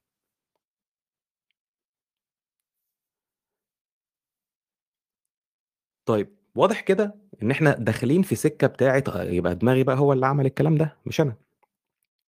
أعتقد دلوقتي لما إحنا لما اتكلمنا على موضوع الفص الجبهي وقلنا إن هو بينمو لغاية 20 سنة وبيستمر كمان في النمو وبعد كده في أجزاء في الدماغ بتفضل تنمو معاك لغاية حتى بعد 20 سنة. أعتقد دلوقتي إحنا ممكن نفهم ليه ليه التشريعات والتقاليد القضائية بتتعامل مع قُصّر بشكل مخفف جدا عن المعاملة مع البالغين. وبرضه في أمريكا وأوروبا بتلاقي كمان محاميين بيطالبوا بتوقيع الكشف الطبي على موكليهم وخصوصا fMRI عشان يثبتوا أي خلل بيولوجي. يعني على طول أو في أي قضية قتل ولا مش عارف assault ولا أي حاجة تلاقي تلاقي المحامي يقول لك أنا عايز fMRI ده مش عندنا في بلادنا العظيمة طبعا لا- قدر الله. بس بتلاقي بقى في, في, في أوروبا والدول المتقدمة. تمام؟ يقول لك أنا عايز fMRI عشان يثبت أي خلل تشريحي بيولوجي في الفص الصدغي أو في الف- الفص ال- ال- الجبهي وبالتالي يتفادى أي عقوبة مشددة. سنة 2012 المحكمة الدستورية العليا آه، في أمريكا أبطلت مادة السجن مدى الحياة للقُصّر وقالت في حيثيات الحكم إنها استندت على الدراسات اللي بتأكد إن دماغ المراهق غير مكتمل النمو. لكن الخلاف آه، دايما موجود آه، بين العلماء هل كل نشاط إجرامي أو سلوك غير أخلاقي أو غير قانوني لازم يكون مرتبط بحاجة غير طبيعية في الدماغ؟ اللي بيسموها ال brain abnormality يعني. آه، الحقيقة إن الموضوع ماشي في اتجاه واحد. وده اللي هنأكده آه، كمان في الحلقات الجاية. اتجاه إن أي شيء غير طبيعي في الدماغ أي حاجة أي خلل تشريحي أو وظيفي سيؤدي بالتأكيد إلى تصرف غير طبيعي وربما جريمة أخلاقية أو قانونية. أما العكس فغير ضروري. يعني أنا لو شُفت واحد وعملت له FMRI من غير ما الراجل يعمل أي حاجة أصلًا، عملت له FMRI لقيت الراجل دوّة عنده أي خلل تشريحي أو وظيفي في في الlimbic system أو في ال في ال في الprefrontal cortex الراجل ده ضروري هيعمل مصيبة، خ من الآخر بتاع ربنا يعني. طب العكس لقيت واحد مجرم. هل المجرم ده ضروري هو أجرم عشان عمل عشان عنده مصيبة في دماغه تشريحية أو وظيفية؟ أكيد لأ. ده برضه هنتكلم عليه ما في عوامل تانية، ما في عوامل نفسية وفي عوامل تنشئة وفي عم في بلاوي زرقا تانية يعني. فلذلك ال الاستلزام هنا آآ ماشي في اتجاه واحد. إحنا ممكن نلاقي أمثلة كتير على قصور تشريحي أو وظيفي في الدماغ أدّى إلى اضطراب سلوكي أو اجتماعي. عندك مرض مثلًا اسمه Pick's disease أو بيسموه ال ال ال الfrontotemporal dementia ده مرتبط آآ بسوء سلوك ان اندفاع أو لا مبالاة عاطفية زي في نياس كده، للوهلة الأولى ده يبدو مجرد آآ مجرد اضطراب نفسي. لكن مع الFMRI والتشريح تبين إنه مرتبط بتغيرات انتكاسية في فص الجبهي، يعني في الأول كده تحس إن هو ده مجرد مرض نفسي وخلاص، يعني الراجل ده مجبور بظروف نفسية صعبة وخلاص. لكن لمّا لمّا عملت لمّا عملنا FMRI لقينا إن لأ، إن في في انتكاسات في الفص الجبهي. طبعًا يعني فكرة إن كتير من من المجرمين يُلاحظ عليهم صفات سلوكية مشتركة، ده شيء واضح جدًا. لكننا بننسب ده بشكل قطعي لخلل آآ إننا إننا ننسب ده لخلل آآ تشريحي أو وظيفي في الدماغ، هذا ما لم تقطع به الجمعية الأمريكية للطب النفسي. لكن الجمعية دي وافقت على إخضاع المجرمين كلّهم، كل المجرمين الخطيرين ال اللي في أمريكا لاختبار اسمه ال ال أو يعني ال ال الس psychopathy آآ checklist ده ده عبارة عن آآ زي ليستة كده من الأسئلة. قائمة كده من الأسئلة مش فاكر كانت حاجة و20 سؤال باين أو حاجة زي كده. يعني يعني مش فاكر مش متذكر بالضبط يعني، بس مجموعة كده من من الأسئلة بتدرس هل الشخص ده بتشوف في الآخر يعني هل هل الش كده هل الشخص ده psychopath والّا لأ؟ هل الشخص دوّة عنده ASPD والّا لأ؟ أن antisocial personality disorder والّا لأ؟ عنده يعني مضاد لشخصية مضادة للمجتمع أو معادي للمجتمع و والّا لأ؟ لمّا بتتعمل الأسئلة دي بييجي له الاختبارات ديّة على ال على المجرمين، أي حد بيجيب أكتر من ال30 بيعتبر إن ده والجمعية الأمريكية لل للطب النفسي اعتمدت الاختبار ده. عالم الأعصاب كنت كيل استعمل الcheck list ديّة اللي هي وضعها روبرت هار، روبرت هار هو اللي عمل الcheck list ديّة تمام، وافقت عليها الجمعية الأمريكية للطب النفسي. استعمل الcheck list ديّة على مجموعتين من المجرمين. راح كده جاب مجموعتين من ال من المجرمين، جابوا نتايج عالية في ال في الاختبار، يعني متصنفين psychopath متصنفين مرضى خطري تمام، ومجموعة مجرمين تانية مجرمين برضه بس ما هماش psychopath ما اتصنفوش إن هم psychopath. يعني جاب 2 مجموعتين مجرمين، ال2 مجرمين، مجموعة جابت نتايج عالية في الاختبار متصنفين psychopath ومجموعة تانية جابت نتايج أقل أقل، يعني هم مجرمين بس مش psychopath. وعمل control group من مجموعة تالتة، المجموعة التالتة ديّة ما هماش مجرمين خالص عادي يعني. جاب ال3 مجموعات وعمل إيه؟ خلّى ال3 مجموعات يقعدوا يقروا قصص قصيرة. قصص قصيرة كده وكلام ويحفظوا الكلام ويرددوا الكلام، الكلام ده فيه حاجات مؤثرة عاطفيًا وفيه حاجات مش مؤثرة عاطفيًا، وعمل ليهم FMRI وهُم بيعملوا ال القراية دي. اكتشف إن المجرمين اللي متصنفين psychopath الدماغ العاطفي بتاعهم اللي هو الlimbic system بتاعهم ده نشاطه أقل بكتير. يعني أنت بتقرأ حاجة يعني يا أمّا قصة عبرة بصح مش متأثر خ ولا الهوا، مش فارق معاه عاطفيًا الحتة دي مش خابطة في الlimbic system بتاعه خالص. الدماغ العاطفي بتاعه مش بيعالج المؤثرات العاطفية. نشاطه أقل بكتير في الاستجابة للمؤثرات العاطفية من المجموعتين التانيين. وإن المجرمين السايكوباتيين دول بيستعملوا نظام عصبي مختلف لمعالجة المؤثرات العاطفية عن الناس التانيين. يعني هو بيعالج المؤثرات العاطفية دي، بس مش بيعالجه في ال في المكان الصح، مش في الحتة الصح. يعني المفروض إن الحالة العاطفية دي تروح للlimbic system عشان الlimbic system هو اللي يدّيك رد الفعل المناسب. يعني أفرح والّا أزعل والّا أتأثر والّا أخاف والّا أتقزز والّا والّا أحب والّا أكره، اللي بيعمل كده مين؟ ده الlimbic system. فلمّا تخش المؤثر العاطفي عنده يطلّع لك رد الفعل ده. هم بقى المؤثر الع العاطفي ده المؤثرات العاطفية الخارجية دي ما بتروحش على الlimbic system عندهم أصلًا، بتروح في حتت تانية. يعني من الآخر بتاع ربنا دماغ السايكوباتي ده متركب ومتبرمج بطريقة مختلفة. سارة جريجوري ع آمم آآ عملت نفس الاختبار على مجموعة آآ مجموعات من ال من الم المجرمين ووصلت لنفس النتيجة. تركيب عصبي مختلف للدماغ تسبب في طريقة مختلفة عندهم لمعالجة المؤثرات العاطفية وانعدام جزئي لحتة الندم والتعاطف. بسبب ال- القصور ال- أو الخلل التشريحي أو الخلل الوظيفي عندهم في ال limbic system ده ما بقاش بيتعاطف زي وزيك. ما بقاش بيتأثر زي وزيك. ما بقاش بيندم زي وزيك. ما بقاش في حاجة بالنسبة له بتردعه. يعني يعني ليه ما ضربش الواد ده بالقلم؟ آه، مثلا ما فيش مش هيتأثر قوي يعني مش هتفرق معاه كتير يعني. دراسات تانية آه، مش بس بتتكلم عن التشابك العصبي يعني مختلف ادى إلى الشخصية الس- السايكوباتية دي بل كثافات مختلفة للمادة الرمادية. فاكرين ال gray matter اللي إحنا اتكلمنا عليها؟ قلنا إن ال gray matter اللي هي موجودة في ال- ال- ال cerebrum موجودة في في ال cortex. ال gray matter دي اللي هي كثافات الاجسام الخلايا العصبية. ال gray matter دي كثافتها المختلفة عن الطبيعي بالذات في الحتة بتاعت ال VLPC اللي هي ال ventrolateral prefrontal cortex الحتة اللي قدام دي تمام؟ بتؤدي لنفس النتيجة. لو الكثافة بتاعت الخلايا العصبية في ال prefrontal cortex مختلفة هتؤدي إلى سلوك مختلف. دراسة أخرى تمت على 626 زوج من التوائم. أثبتت إن مكونات رئيسية للشخصية السايكوباتية موجودة بالوراثة. وراثه يعني إيه؟ أول ما وراثه يعني إيه؟ يعني جينات. مما يعني أن ليس فقط التشريح العصبي قد يؤدي إلى الشخصية السايكوباتية بل أيضا الجينات. دراسات كتيرة بتأكد نفس الكلام. لو عايز تشوفها كلها تقدر تدخل على أي دراسة أنا حاططها يعني برضو من ضمن الحاجات اللي ممكن تعملها. خش على أي دراسة من الدراسات اللي أنا حاططها هتلاقي في دراسات مرتبطة بيها. دراسات related بتتكلم على نفس الحاجة تقدر تشوفها كمان برضو. أنا حاطط الرابط بتاعها على Nature و Science magazine وغيرها وهتلاقي الدراسة في ال- في الرابط كلها دراسات مشابهة. المحصلة دلوقتي إن كل السلوكيات الشاذة إحصائيا سببها مشكلة في الدماغ سواء أو يعني خلي الكلام يبقى يبقى أدق. أي مشكلة في الدماغ ستؤدي إلى سلوكيات شاذة. سواء بسبب التشريح أو الوظيفة أو غيره وبناء عليه نقدر نستنتج إنه إنه ربما يكون العكس بالعكس. ربما. احتماليا لو واحد عمل سلوك وحش في احتمال كبير إن يكون عنده مشكلة في دماغه. في التشريح بتاع الدماغ يعني. السلوك السوي عند الغالبية الساحقة من الناس سببها برضه طريقة تركيب وظائف الدماغ.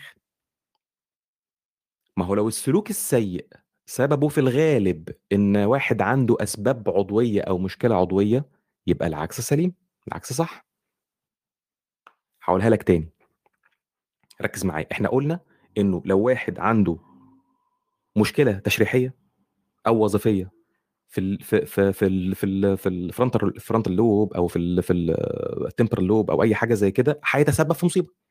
هيتسبب في سوء سلوك. صح كده؟ يبقى تشريح أو الوظيفة التشريح أو الوظيفة بتاعه فصوص الدماغ دي أو أعضاء أجزاء الدماغ ديت تسببت في سلوك سيء معنى كده إن التشريح السليم بتاعها هيتسبب في سلوك سليم. إحنا بنتكلم احصائيا بالمناسبة احصائيا مفيش حتميات إحنا ما بنتكلمش على حتميات أنا بتكلم على احصائيا. يعني زي ما السلوك الشاذ هو اللي خلاني أو س- آسف زي ما التشريح الغلط في في دماغي هو اللي خلاني أتصرف سلوك سلوك شاذ معين لو التشريح كان سليم ما كنتش هتصرف التصرف ده. فزي ما أنت بتيجي تسأل تيجي تسأل سؤال مثلا ليه الشخص ده مثلا آه، ارتكب مثلا الجريمة الفلانية؟ والله كشفنا عليه ولقينا عنده إن مثلا ال- ال limbic system مش عارف إيه بتاع تشريحيا خربان عنده أي حاجة dysfunction وخربان. يبقى لو اتصلح الكلام ده مش هيعمل السلوك ده. بسيطة. موضوع بسيط يعني. يبقى التشريح السليم مسؤول احصائيا عن السلوك السليم التشريح الفاشل البايظ الخربان مسؤول احصائيا عن السلوك الخربان. اتفهمت الحتة دي ولا مش ولا أنا ولا, ولا الفكرة بحاول أوصلها مش واضحة يعني؟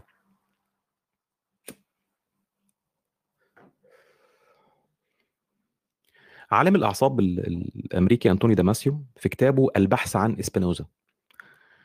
لخص الموضوع ببساطة خالص في حالة فينياس اللي, اللي اتكلمنا عنه. قال لك الإصابة بتاعة الفص الجبهي بتاعة فينياس تسببت في انفراط العقد الاجتماعي. ما هو ال- ال- الفص الجبهي ده عمل إيه؟ خلاه قليل أدب مع الناس ما بيحترمهمش ما بيبقاش عايز يتكلم مع حد مش طايق حد معاملته وحشة مع الناس. ده اللي هو عبارة عن إيه؟ ده العقد الاجتماعي. فقال لك الإصابة الفص الجبهي الفص الجبهي ده بتاع البشر ده ده اللي مسؤول عن العقد الاجتماعي. مش أنا والله والله ما أنا. ده دكتور أنتوني داماسيو وهتلاقي برضو ال- ال- المصدر في في الروابط.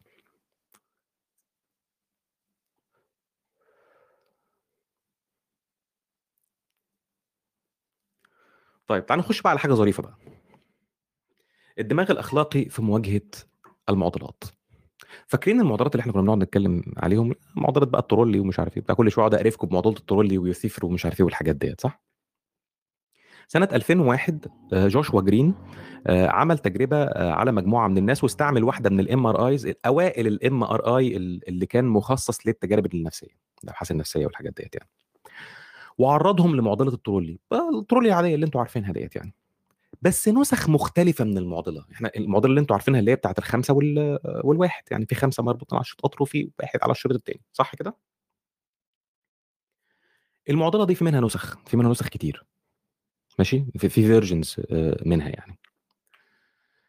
فهو عرض عليهم نفس المعضلة ولكن version آخر. قال لهم بص تخيل إن أنت معدي فوق كوبري. الكوبري ده معدي فوق قطر معدي فوق شريط القطر يعني شريط قطر تحتيك كده وأنت الكوبري بيعدي شريط ال- القطر ده. مفيش زراع ولا حاجة ولا أي كلام من ده خالص يعني. بس في برضه خمس عمال عالقين على شريط القطر.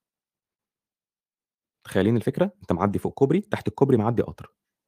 القطر ده هيعدي على خمس عمال مربوطين هي... هي... هيهرسهم. تمام؟ وأنت بتتفرج من فوق الكوبري كان في واحد راجل تخين كده قوي راجل تخين كده واقف جنبك بيتفرج معاك. وانت اكتشفت إنك أنت لو رميت الراجل ده من فوق الكوبري ووقع قدام القطر القطر هيخبطه هو وأوتوماتيكلي البريكس بتاعت القطر أول ما بتخبط في حاجة هتقوم واقفة. فلما الراجل التخين قوي ده أنت هتزقه هيقع هيخبط في القطر في واحد هيموت بدل ما خمسة يموتوا.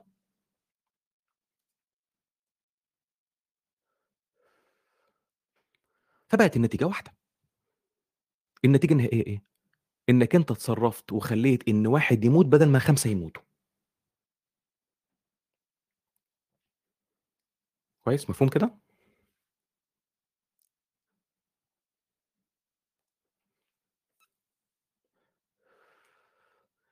عمل إيه بقى جوشوا جرين؟ جاب ناس من آه، الناس اللي هم utilitarians اللي هم بيقولوا إنه آه، أنا آه في معضلة القطر دي أنا هشد الدراع وأخليه يقتل واحد أخلي القطر يدهس واحد بدل ما يدهس خمسة. okay؟ جاب الناس دول هم هم اللي قالوا آه أنا هشد الدراع وه... وه- وهدهس واحد بدل ما ادهس خمسة. وراح سألهم نفس السؤال بتاع نفس المعضلة بس النسخة الثانية بتاعت الكوبري. okay؟ قال لهم هتعملوا إيه؟ النتيجة واحدة. النتيجة النهائيه إيه؟ ما هو واحد هيموت بدل ما خمسة يموتوا. هي هي نفس النتيجة. صح ولا غلط؟ الظريف في الأمر إن نفس الناس دول اللي قرروا أول مرة إن هم يقتلوا واحد بدل ما يقتلوا خمسة في المرة اللي بعدها ما ردوش. لأ قالوا لك لأ مش مش هنقدر يعني. مش هنقدر نزق الراجل ده ونموته برغم إن النتيجة واحدة. النتيجة واحدة. واحد هيموت بدل خمسة. استنتج جوشوا جرين إنه ال- ال- الفص الجبهي ده هو اللي مسؤول عن إنك أنت تبقى نفعي إنك أنت تبقى utilitarian تمام؟ بس في فلاسفة كتير طبعا الورقة العلمية موجودة في ال- في المصادر. في فلاسفة كتير رفضوا الكلام ده. رفضوا إن هم يدرجوا الردود دي أصلا تحت مسمى النفعيه الأخلاقية. رفضوا حتى إن هم يقولوا إن إن ده يعتبر من ضمن ما يسمى اللي إحنا اتكلمنا لو, لو تفتكروا ال utilitarian calculus حساب حساب المكسب والخسارة اللي إحنا اتكلمنا عليه. رفضوا حتى إن هم يدرجوا ده. قال لك قال لك ال- ال- الحسبة واحدة وقالوا إن كده اتحولت. الموضوع من من معضلة أخلاقية فلسفية إلى معضلة نفسية. فما ينفعش تحكم ما ينفعش تقول utilitarian لأ. ليه بقى؟ عشان دخلت حسابات تانية. دخلت حساب إن في احتكاك مع الشخص اللي أنت هترميه. ده أنت وقفت جنبه آه، شميت ريحته لمسته وده بيفرق. وموضوع إنك أنت هنا هتبقى أنت القاتل الفعلي.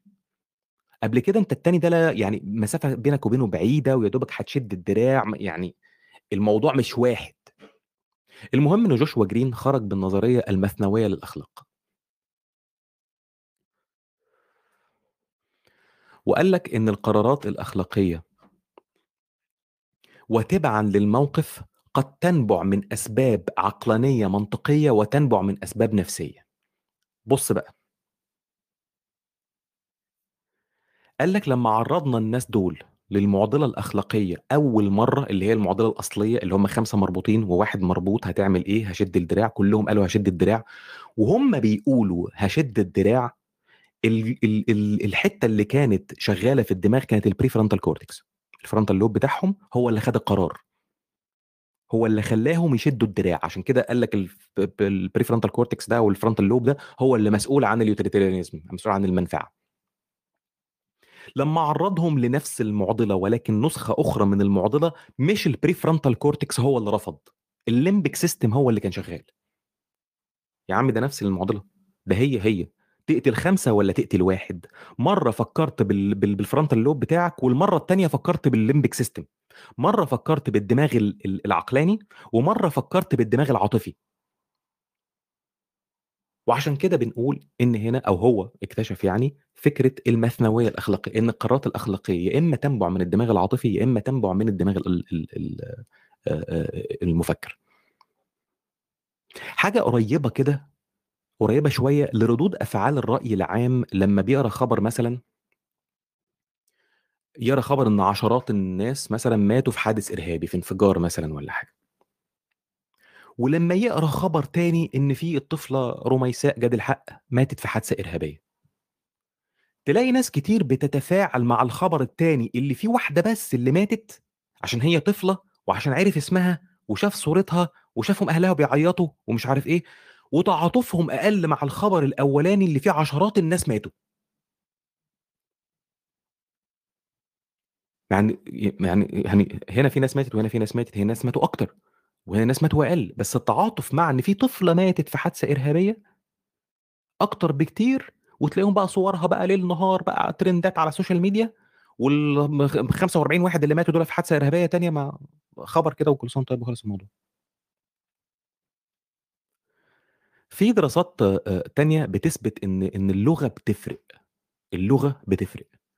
يعني لمّا تكون أنت عربي وسمعت المعضلة بتاعة القطر دي باللغة العربية وتيجي تسمعها بعد كده باللغة الإنجليزية مثلًا، التأثير العاطفي عليك هيختلف، وربما حكمك الأخلاقي يختلف.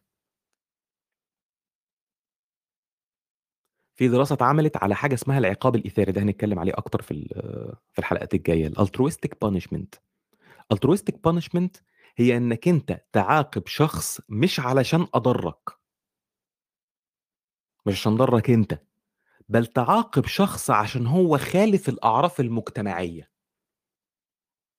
وإحنا يقينًا عارفين أنهي مركز في الدماغ هو اللي مسؤول عن القرار بتاع الaltruistic punishment اللي هو زي إيه، أنا واقف في طابور مثلًا. تمام، فلقيت جِه واحد مثلًا اخترق الطابور، مش وقف قدّامي ولا وقف قدّام اللي قدّامي، لأ وقف ورايا. هو ما ضرنيش خالص. ما ضرنيش خالص، واحد كده اخت اخترق الطابور اللي أنا وا اللي الناس واقفين فيه، وقف ورايا فأنا أقوم ملتفت بضهري وأقول له: "يا فلان عيب، روح اقف في أول الطابور." تمام، ده اسمه الaltruistic punishment. إنك تعاقب شخص مش أضرّك أنت، خالف الأعراف. المركز اللي في الدماغ اللي مسؤول عن ده اسمه الdorsal striatum تمام، أو بيسموها دايرة المكافأة، بيسموها الreward related neural circuit. ال دايرة عصبية مسؤولة عن المكافأة. أي حاجة هاقولها تلاقوا الروابط بتاعتها. وفي دراسات برضه اتعملت وبتكشف المراكز العصبية اللي مسؤولة عن التعاون المجتمعي. وأنهي مركز في الدماغ مسؤول عن الreciprocal altruism اللي هو الإيثار التبادلي. الدراسة اسمها neural basis for social cooperation اتعملت في جامعة إيموري في أتلانتا، جورجيا في أمريكا. بتورّيك المراكز اللي في الدماغ اللي مسؤولة عن التعاون في المجتمع. كل ده هتلاقي الروابط بتاعته في لينك المصادر.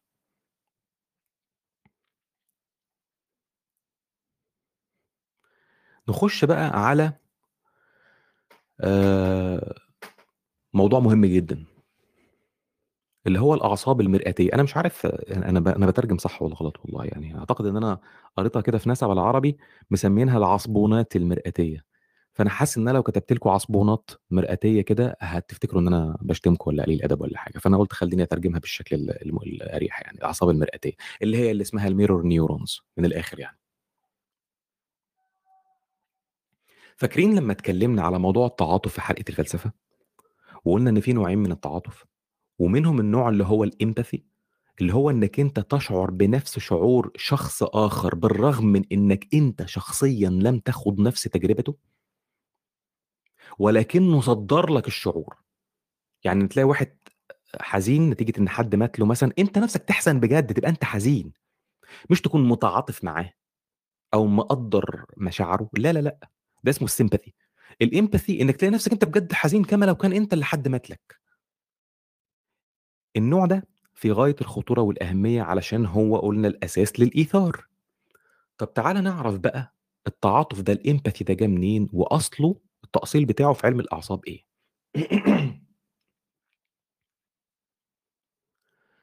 سنة 1995 عالم الأعصاب الإيطالي جاكومو ريزولاتي والفريق آآ بتاعه في جامعة بارما كانوا بيعملوا تجارب على نوع من القردة قردة يعني اسمه اسمه macaque monkey قرد كده اسمه ماكاك.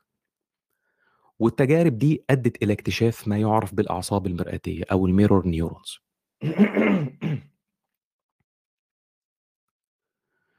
ركّبوا electrodes في دماغ ال ال القرود، وكانوا بيرصدوا نشاط المراكز العصبية. اكتشفوا إن لمّا في قرد بيشوف قرد تاني بيعمل أي نشاط أو بيشوف إنسان بيعمل أي نشاط، مثلًا إن هو بيشوف قرد تاني بيحاول بيمِد إيده عشان يجيب أكل مثلًا يعني. القرد اللي بيمِد إيده عشان ياخد الأكل ده في مركز في يعني في دماغه بينشط. لقوا إن القرد اللي بيشوفه، اللي بيتفرّج عليه وهو بيعمل البتاع ده، نفس المركز عند القرد اللي بيتابعه ده بينشط بالرغم من إن هو شخصيًا ما بيعملش العمل ده. قرد مثلًا بي بي بيدّي إيده عشان ياخد أكل، ففي مراكز في دماغه بتنشط، نفس المراكز تنشط عند قرد تاني بيتفرّج عليه. الموضوع ده اتعمل من زمان ومن غير اختراق للدماغ، ما هو من non invasive يعني، لكن بعد كده اتعمل بقى في عمليات جراحية، يعني اتعمل أثناء عمليات جراحية للدماغ خصوصًا في يعني في أثناء جراحات الصرع وال والحاجات دي، واترصد بقى عن قُرب. في ورقة بحثية على science direct هتلاقيها في المصادر، بيتكلم في نفس الموضوع ده، هتلاقي في عالم وجراح ال الأعصاب اسمه روي مُكمّل. بيلخّص ال ال النتيجة في الجملة التالية: "تشير هذه النتائج إلى أن أنظمة متعددة في البشر قد تُمنح آليات عصبية للإنعكاس." من أجل التكامل والتمايز بين الجوانب الإدراكية والحركية للأفعال التي يقوم بها الذات والآخرون. نفس الإحساس هو، هو اللي عند شخص بيوصل لك. بتحس أنت بيه. وطبعًا الجدالات العلمية حوالين الموضوع ده لا تنتهي. فيما يخُص يعني توابع الموضوع ده إيه، يعني هل هو مجرد رد فعل آلي بدون أهمية فعلية؟ والّا هي آلية عصبية بتساعد البشر في رؤية العالم بعيون الآخرين، ومشاركة الشعور وخلافه يعني. وبالتالي هتلاقي الموضوع قَلَب على جدال فلسفي كمان يعني.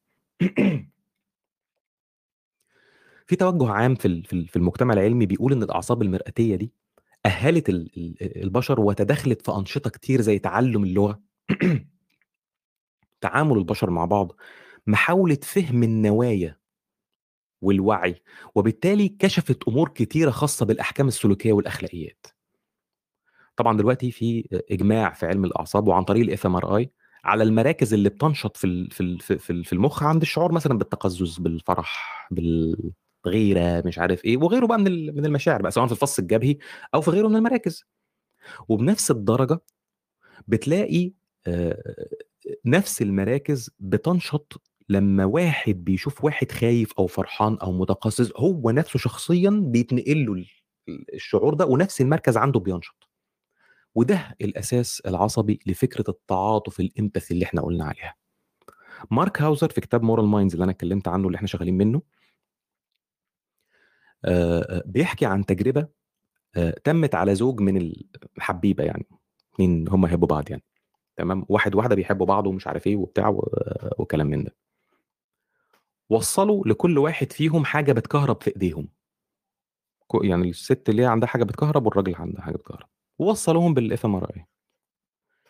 الFMRI أظهر نفس المراكز في الدماغ بتتأثّر بالكهربا سواء الست هي اللي اتكهربت أو شافت حبيبها بيتكهرب. لمّا هي تتكهرب في مراكز في الدماغ بتنشط، بتتأثّر بقى بتتوجّع، تمام؟ لمّا الراجل بيتكهرب نفس المراكز. أقول لك بقى على اللي أتفه من كده. من المعروف إن التثاؤب لمّا تلاقي واحد بيتاوب مثلًا جنبك بت بتقول إن إن التثاؤب ده مُعدي. صح؟ يعني لمّا بتشوف حد بيتاوب أنت كمان بتتاوب. القرود لمّا بيشوفوا فيديو لقرد بيتثاءب أو بيهرش هم كمان بيتثاءبوا أو يهرشوا لمّا بيشوفوا الفيديو. إيه سبب ده؟ الmirror neurons. يبقى لمّا نتكلم عن القاعدة الذهبية اللي الناس بتقعد تقول لك ده كلام عاطفي، إيه حِب لأخيك ما تحب لنفسك. لأ، ده ما بقاش كلام عاطفي. ده مش كلام عاطفي. ده كلام بيقوله العلم عن طريق الempathy اللي ليه أصول في علم الأعصاب. تعامل البشر كما تحب إن هم يتعاملوا معاك، إحنا كده ما بنتكلمش كلام عاطفي. في نفس الوقت إحنا ما إحناش محتاجين إله عشان يقول لنا الكلام دوّة ولا نبي مرسل ولا حاجة. وعلشان كده برضه إحنا يعني أعتقد لو اتكلمنا عن الناس ال ال اللي عندهم ASD اللي عندهم اللي هو الautism spectrum disorder. س autism الautism اللي اللي أكيد أنتم عارفينه يعني. الناس دول من ضمن الأعراض اللي عندهم إن هم غير قادرين على تفهم مشاعر الناس أو حالاتهم النفسية. لو أنا سألتك دلوقتي تعتقد سبب المشكلة دي عندهم إيه؟ مباشرةً تعرف على طول إن سبب المشكلة دي الmirror neurons اللي عندهم. الmirror neurons موجودة عندهم، بس بتعمل misfiring م مختلة الأداء. زي ما بيقول رونالد بيلي في كتابه The Theory of of Moral Sciences. يعني من ضمن الأسباب إن لم يكن السبب الرئيسي بتاع التوحُّد ده واللي بيخلّي الناس اللي عندهم توحُّد مش قادرين يفهموا مشاعر الناس، مش قادرين إن هم يتعاملوا مع الناس بالشكل الصح أو يفهموا حالاتهم ال آآ النفسية، إن الmirror neurons بتاعتهم دي بتmisfire. مش شغالة صح.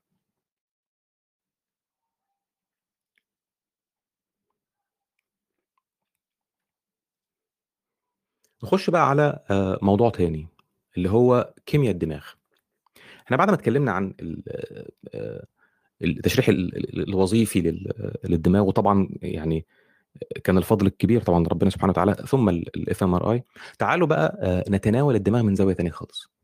زاوية الكيميا والجينات والحاجات ديّة، اللي بلا شك برضه بتتحكم في وظائف الدماغ عمومًا.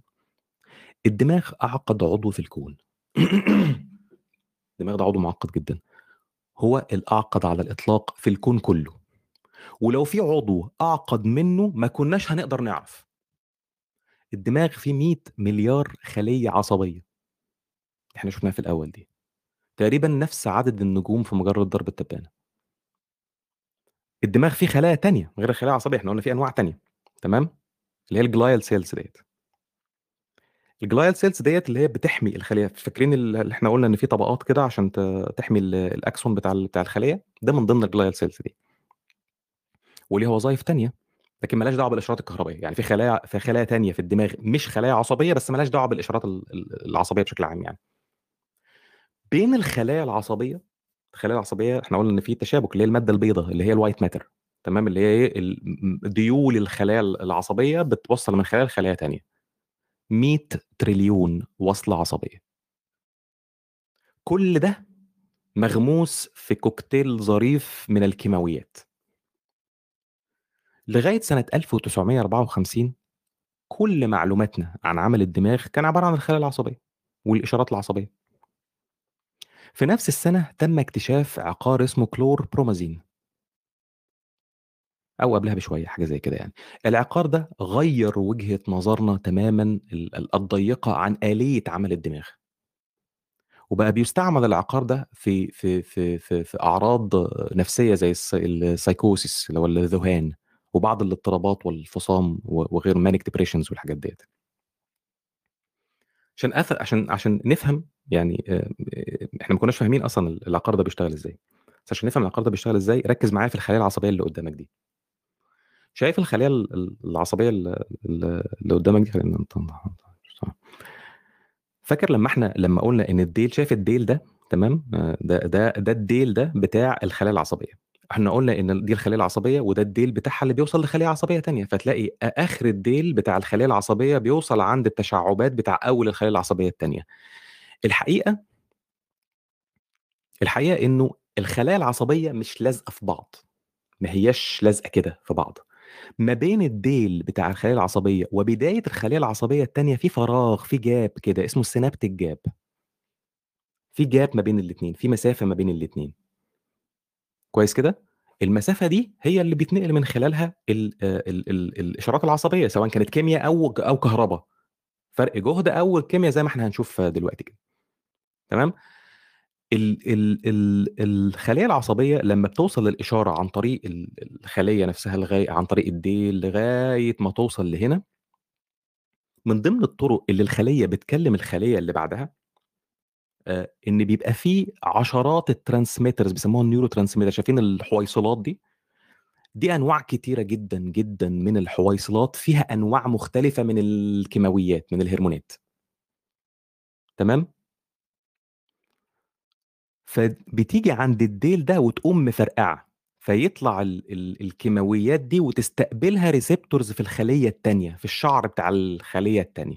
دي الطريقة اللي بيتكلموا بيها مع بعض. إحنا ده ما كناش عارفينه، إحنا كنا فاكرين إن هي إشارات عصبية وخلص الموضوع. يبقى مع نهاية الأكسون تمام؟ الأكسون ده بتاع الخلية العصبية، الخلية العصبية التانية الخليتين مش بيبقوا لازقين في بعض زي ما قُلنا، بل بينهم شبه فراغ صغنون كده اسمه الsynaptic gap عشان الخلية العصبية تتصل بال بال بالخلية اللي بعدها في آخر الأكسون. في حاجات بقى في الآخر خالص اللي إحنا اللي أنت شايفها دي اللي هي اسمها neurotransmitter. دي ممكن تعتبرها مجازًا كده زي غدد صغنونة جدًا، جدًا جوّه الخلية بتفرز والعياذ بالله كيماويات، وبتستقبلها الخلية ال اللي بعدها وتكمل المسيرة بقى من خلية لخلية لغاية الbrain stem العمود الفقري لغاية الخلية المستهدفة بقى تكون بقى عضلة، تكون بقى كبدة، تكون منبار، تكون أي حاجة في ال في الجسم. وقت اكتشاف الكلور كلوربرومازين ما كناش عارفين بالضبط آلية عمل الدوا ده إيه، وإزاي بيعالج الذهان وغيره يعني. دلوقتي إحنا عارفين إن الدوا ده دوره بقى إنه يمنع أو يسمح بالمستقبلات بتاعة الكيماويات دي من الneurotransmitters. خلية تيجي تكلم خلية تانية وتدّيها كيماويات والعياذ بالله تخلّيك متنكد وعصبي ومج ومجنون، مجنون كده مجنون، تمام؟ فيعمل إيه الدوا ده؟ يخلّي الخلية ما تستقبلش. بيinhibit ال ال الاستقبال، ما بيخلّيها ما بتستقبلش. فدلوقتي إحنا بقينا عارفين إزاي كيماويات زي الneurohumors دي تمام، اللي في الtransmitters بتشتغل محليًا، محليًا يعني جوّه الخلية local جوّه الخلية، أو هرمونات بتشتغل في الغدد الصماء هي الendocrine system بتأثّر على عمل ال ال الدماغ. بطرق مختلفة. مش محلها طبعًا ال البحث ده، بس لو عايز تعرف أكتر كده في كتاب زي الزفت، زي الزفت اسمه Neuron Cell and Molecular Biology تمام، لو لو حابب إنك أنت تقرأه، أنا قريت لي مثلًا بتاع 10 صفحات كده وبطّلت. أوكي؟ في هرمونات كتيرة منشأها خارج الدماغ خالص. يعني سيبك من الهرمونات بتاعة الدماغ اللي إحنا هنتكلم عليها كمان شوية دي، في هرمونات ما لهاش دعوة بالدماغ خالص. بتأثّر برضه على وظايف الدماغ. هرمون الغدة الص الدرقية ال thyroid في مرحلة الطفولة بيت بي بي بي بي ب لو لو نقص في مرحلة الطفولة بيتسبب تأخُّر عقلي. هرمون الكورتيزول اللي بتفرزه الغدة الكظرية اللي هي بت ال عند الكلية باين دي، بيتحكم في ضربات القلب. خصوصًا عند الصدمة أو بعد الصدمة، تسمع خبر زي الزفت كده اللي هو اللي الزمالك خسر، مع إن المفروض الخبر ده ما بيبقاش بيأثّر فيك خلاص، تمام، بس تخيّل أنت لسه كنت فاكر إن هو مثلًا بيكسب، تمام، فبتحصل عندك صدمة ومش عارف إيه وبتاع والدنيا عندك بتت بت بتتلخبط في في إيه، في الهرمون ده وظيفته إن هو لأ يضبط لك بقى اهدى، اهدى، اهدى صلّي على النبي، كده يعني، تمام.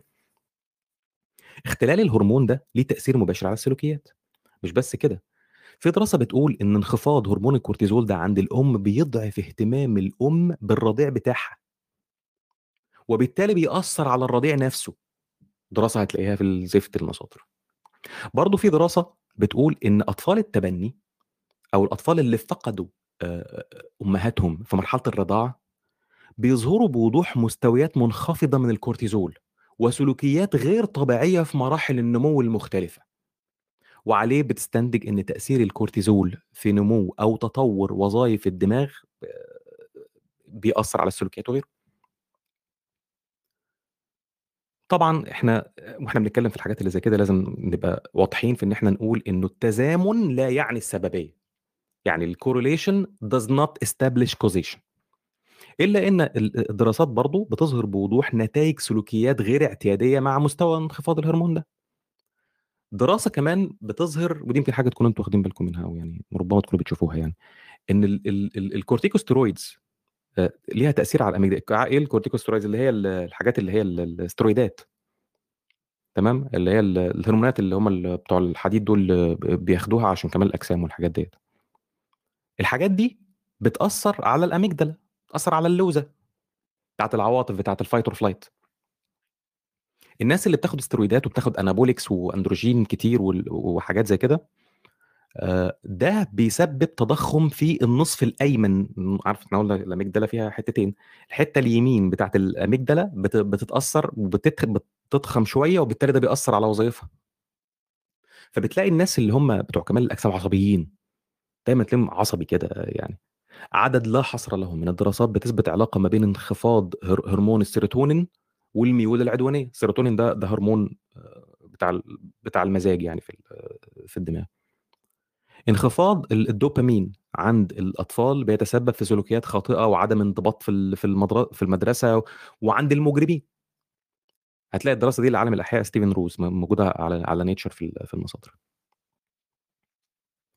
وللغرابة هتلاقي برضه دراسات بتوضح بتوضح إنه آآ زيادة إفراز ال الدوبامين، زيادة بقى الدوبامين والسيروتونين بتجيب نفس النتيجة الميول العدوانية. يعني لو قَل تبقى قرفان وعدواني، لو زاد أوي تبقى قرفان وعدواني برضه سبحان الله.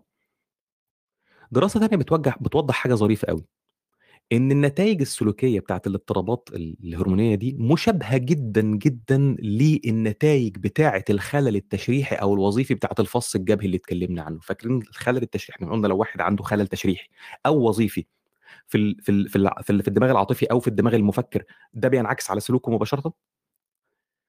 نفس الوضع، ممكن ما يكونش عندك لا خلل تشريحي ولا وظيفي، بس عندك مشاكل في الهرمونات دي اللي إحنا اتكلمنا عليها، يطلع السلوك هو، هو. اختلال الهرموني ده بتاعة الهرمونات اللي اتكلمنا عليها دي وغيرها طبعًا يعني بتأدي إلى سلوكيات مشابهة للسلوكيات بتاعة الخلل التشريحي أو الوظيفي.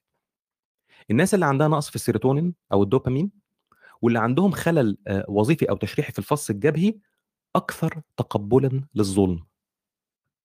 سبحان الله. حالة كده من اللا اللامبالاة. خصوصًا لمّا لمّا لعبوا اللعبة دي هاقولها لكم أكتر في في الحلقة بتاعة الحلقة الجاية اللي هي بتاعة ال بتاعة نظرية اللعبة يعني، في لعبة اسمها الultimatum game تمام؟ فالناس اللي عندهم مشكلة في في ال اللي عندهم نقص في السيروتونين وال والدوبامين واللي عندهم خلل تشريحي وظيفي، حالتهم في اللعبة كانت هي، كانوا قابلين اللي هو مش فارقات ظالم ماشي قشطة ما كُلّه كُلّه حلو يعني، كُلّه رايح، كُلّه رايح. طبعًا في في كيماويات كتيرة جدًا آآ ليها تأثير مرصود وثابت على على السلوك والمشاعر وال والتفكير وغيرها، بس خلّينا نركّز على على 2 آآ هم أهم آآ 2 بسبب تأثيرهم وس تأثيرهم على السلوك الاجتماعي، سيبك أنت من أنت دماغك يعني ب يعني مبسوط حزين بتاع مش ده المهم، خلّي الت التأثير على السلوك الاجتماعي مباشرةً إيه؟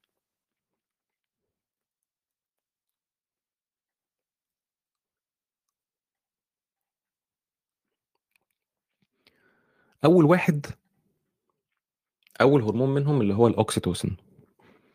الأوكسيتوسين وابن عمه هرمون ال ال vasopressin آآ الهرمون ده بيُعرف بالمُيسِّر الأعظم للحياة the great facilitator of life. الهرمون ده موجود في كل الثدييات. بيُفرز من ال hypothalamus اللي هي الغدة تحت المهاد. والله ترجمة مضروبة بالنار والله. Hypothalamus اللي إحنا قُلنا اللي هي الغدة ديّة اللي مسؤولة عن التوازن في الجسم، اللي هي دي اللي متحكمة في الغدة النخامية، دي أفشخ غدة في الجسم. فال الغدة دي بتفرز اللي هو آآ آآ ال ال ال الأوكسيتوسين ده. آآ الأوكسيتوسين عبارة عن حاجتين، يعني هو موجود في حتتين، موجود في ال في ال للneurotransmitters اللي هي جوّه الخلية، يعني بيشتغل بشكل محلي local جوّه الخلية نفسها اللي هي عارفين الغدد اللي بتفرقع جوّه دي عشان تنقل المعلومة من خلية لخلية تانية.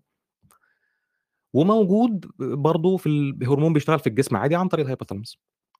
الهرمون ده تركيبه الجزيئي بسيط جدًا، بتتكون من تسع أحماض أمينية اكتشاف المركب الصناعي المخلق بتاع ال- الهرمون ده كان إنجاز عظيم لدرجة إن اللي عمله فينسنت دو فينيو اخذ جائزه نوبل سنة 1955 تأثير الأوكسيتوسين ده على السلوكيات ال ال الاجتماعية هو محل حديث وسط ال- الأوساط ال- العلمية والعامة من فترة طويلة. هتلاقي الاسم الدارج بتاعه the trust hormone اسمه the trust hormone وممكن تشتريه على فكرة. عن الصورة اللي عندك ديت دي عبارة عن آه، بتاع ده آه، نزل سبراي مناخير. تمام؟ فانت هتلاقيه موجود يعني. الأوكسيتوسين ليه تأثير معروف جدا على إدرار الحليب عند الأم المرضعة. ده معروف يعني بس مش ده المهم دلوقتي هن- هنتكلم على حاجة تانية. في المصادر هتلاقي دراسة لباتريشيا تشيرشلاند اسمها Braintrust What Neuroscience tells us about the morality أو about morality. ماذا يخبرنا علم الأعصاب عن الأخلاق؟ ماشي؟ دي دراسة هتلاقوها في المصادر. الدراسة بتتكلم عن تأثير الأوكسيتوسين والفاسوبريسين على توثيق العلاقات الاجتماعية. وإزاي إننا نقدر نوسع دايرة العلاقات الاجتماعية بتاعتنا والاهتمام ببعضنا البعض عن طريق التحكم في مستويات الهرمون ده خارج دايرة الأسرة؟ يعني المستوى ده لما بيزيد عندك هتلاقي نفسك اهتمامك مش بس بالأسرة بس برضه أهل أهلك والمجتمع والناس. من الدراسات ال ال الظريفة على تأثير ال- الهرمون ده بفكروني على فكرة المرة الجاية اقفل اللايف شات. رجاء محبة يعني. خلونا نقفل ال live chat المرة الجاية.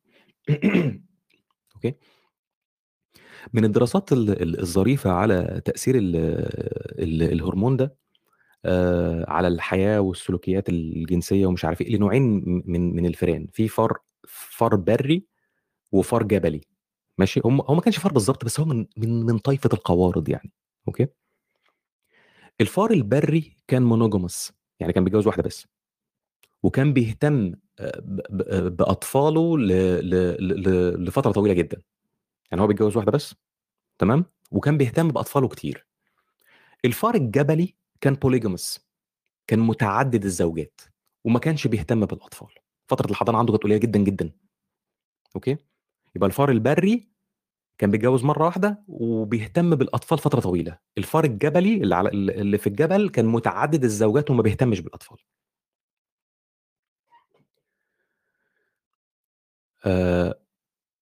التفسير التقليدي اللي هو بتاع آه، تطور ومش عارف إيه وبتاع ليه يعني؟ ليه الفار البري بيعمل كده والفار ال- ال- ال- الجبلي ما بي- بيعمل حاجة تانية يعني؟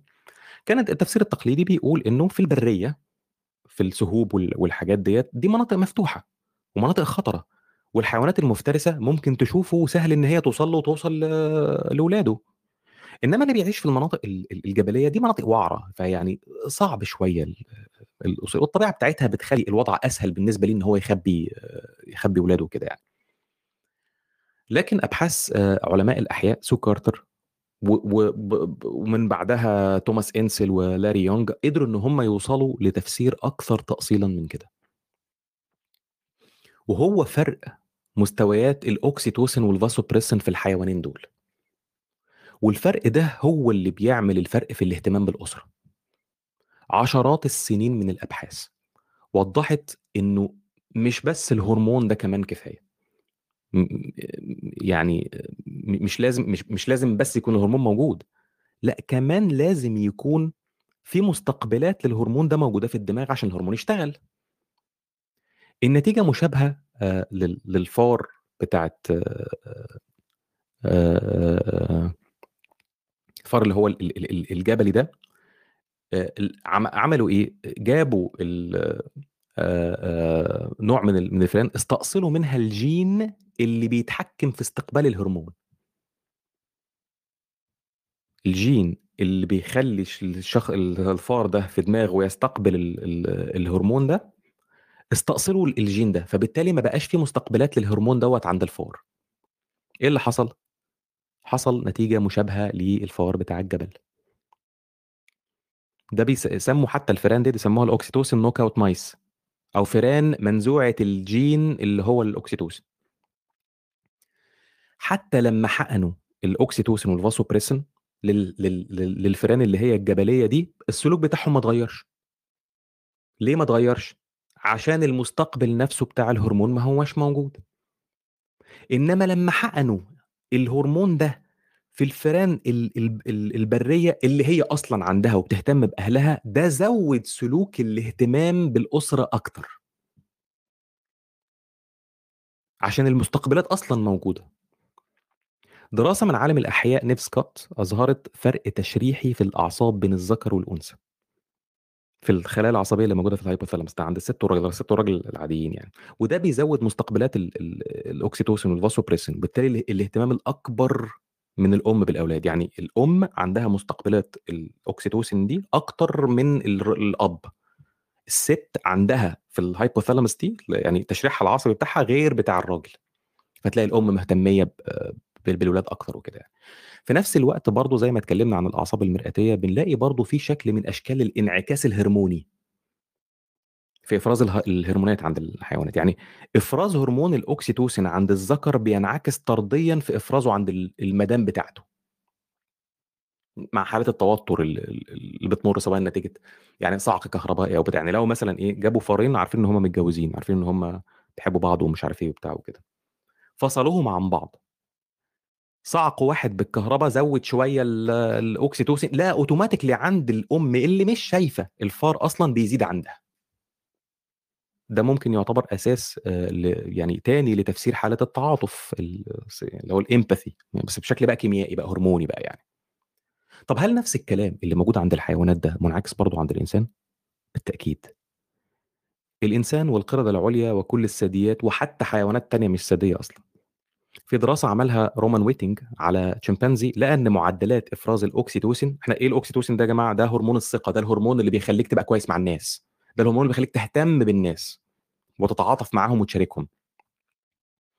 لقى إنه إفراز هرمون الأوكسيتوسين بيزيد عند الشمبانزي لمّا بيتشاركوا في الأكل، يعني لمّا بيقعدوا ياكلوا مع بعض، لمّا بياكلوا مع بعض بيزيد هرمون الأكسيتوسين ده.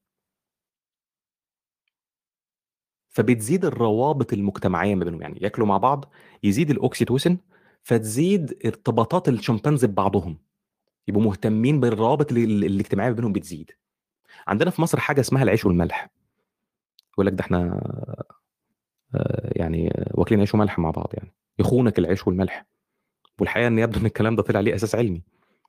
لمّا بتتشارك في الأكل مع حد، ده بيزوّد الأوكسيتوسين عندك، علاقتك بيه بتقوى يعني.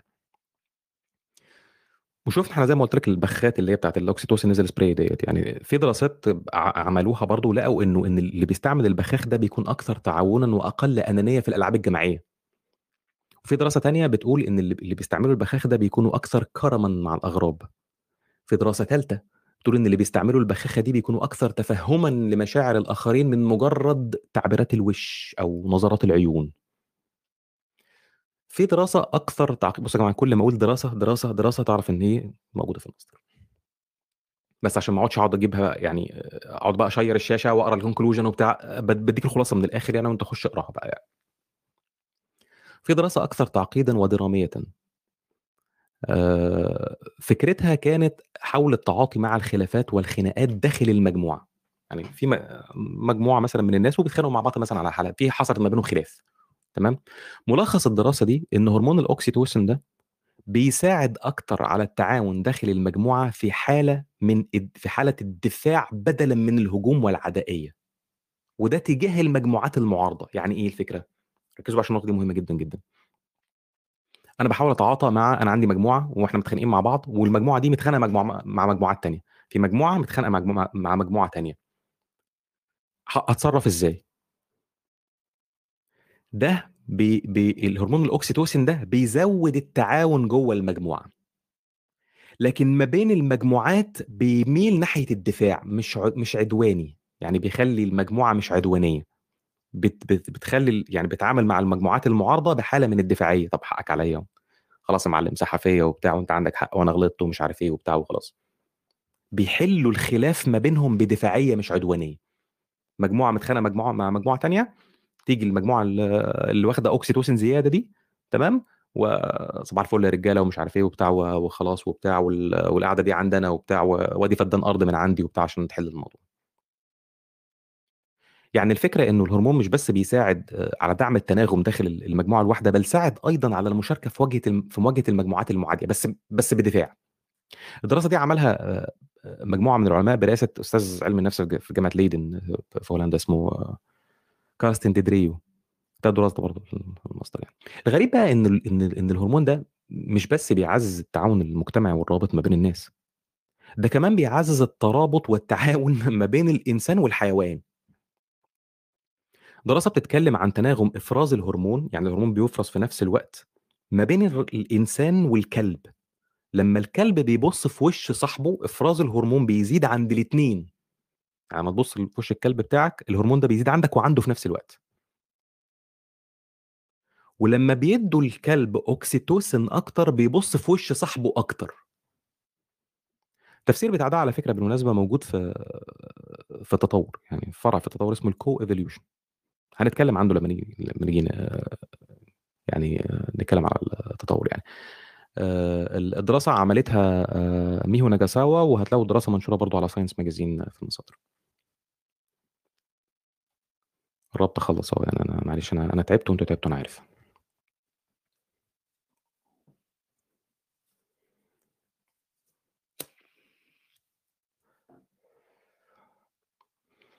طب بالنسبة لموضوع الجينات والدماغ. إحنا عندنا آآ آآ في آلاف التفريعات الجينية المتحكمة في وظائف الدماغ. وإحنا اتكلمنا شوية عنها يعني، بس إحنا مهتمين أكتر بالجينات المسؤولة عن موضوع السلوكيات ده. طبيعة، تنشئة، مش يعني الح الحاجات ديّة طبعًا ده جدال محتدم من من من زمان يعني.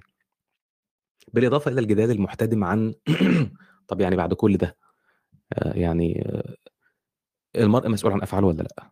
يعني كل اللي أنت بتقوله ده بت عايز تقول إن كل حاجة مبررة. في يوليو آآ آآ 2012 كتب علماء النفس باري شوارتز وجون مونتريسو مقال في نيويورك تايمز. المقال ده بعنوان Did your brain make you do it؟ هل دماغك هو الذي أرغمك على فعل ذلك؟ كتبوا فيها الخلاصة التالية، المقال موجود عندك برضه في المصادر، كتبوا فيها الخلاصة التالية.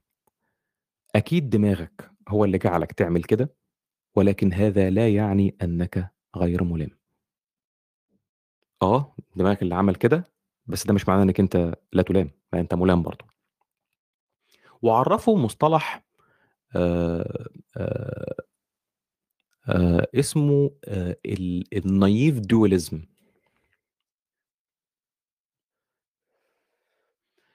الnaive آآ dualism أو الثنائية الساذجة، لو الترجمة صح يعني، هي إن الناس عايزة تحكم الموضوع إنه يا إما في إرادة حُرة، يا إما ال الكيميا والطبيعة والbiology هي اللي تسببت في ال في الفعل، ما فيش حل تالت. ده كان ده ده اسمه الاعتقاد الخاطئ، إن أي تصرُّف بنعمله بيكون سببه يا إما الإرادة اللي هي النية يعني، يا إما قوانين الطبيعة المسيطرة على الدماغ. هو سمّى ده الثنائية أو هُم الاتنين سمّوا ده الثنائية الساذجة، من السذاجة إن إحنا نظُن إن النفسية الpsychology والأحياء الbiology شيئين منفصلين. في دراسة آآ عملها عالم ال الأوبئة والجينات الإنجليزي تيم سبيكتر على على توأم بتوضّح بتوضّح التداخل ما بين فكرة التنشئة والجينات. وكما أن للتنشئة أثر لا يمكن إغفاله على على السلوك، إلى إن الوراثة أيضًا ليها دور غاية في الأهمية. وده بيخلّينا هنا نسأل سؤال مهم. اللي هو إزاي يكون السلوك موروث؟ يعني أنت أنت بتسمع الناس مثلًا يعني تسمع الحاجة مثلًا تقول لك أنت طالع عصبي زي أبوك. أنت طالع مثلًا دمك خفيف زي أبوك مثلًا يعني. وكإجابة بسيطة ومباشرة للسؤال الصعب ده، ممكن نشير بأصابع الاتهام إلى الجينات المسؤولة عن إنتاج واستهلاك الهرمونات اللي متحكمة في وظائف ال الدماغ، والمتعلقة بالسلوك. هو أنت الأوكسيتوسين ده بيُفرز إزاي؟ مثلًا يعني. مثال بسيط على ذلك أي خلل في إنتاج أحد الأنزيمات الرئيسية في الدماغ، في في أنزيم رئيسي في الدماغ اسمه ال monoamine oxidase A. ده مسؤول عن تكسير أو ال catabolism يعني بتاع ال ال ال ال ال transmitters ال neurotransmitters دي ل لهرمونات آآ مهمة زي الدوبامين والسيروتونين. يعني إحنا ال neurotransmitters دي بتفرز locally اللي هي الدوبامين والسيروتونين، صح؟ في إنزيم مسؤول عن ال عن ال catabolism بتاع الت التكسير ده، تمام؟ اللي هو اسمه ال monoamine oxidase A. في جين مسؤول بقى عن الإنزيم ده، الجين بتاع الإنزيم ده اسمه MAOA gene M-A-O-A gene. ال MAOA gene ده الاسم الدارج بتاعه the warrior gene. أو الجين المحارب. عشان أي خلل فيه بيأثّر على ال مستويات الدوبامين والسيروتونين، وبالتالي بيخلّي الشخص عصبي، وبيخلّيه في حالة عدوانية م مباشرةً يعني. فالجينات والوراثة مسؤولة طبعًا، والسلوكيات ممكن تُوَرّث. نيجي لآخر حاجة أ أظن اللي هي آآ كروموسوم Y والتستوستيرون تستوستيرون.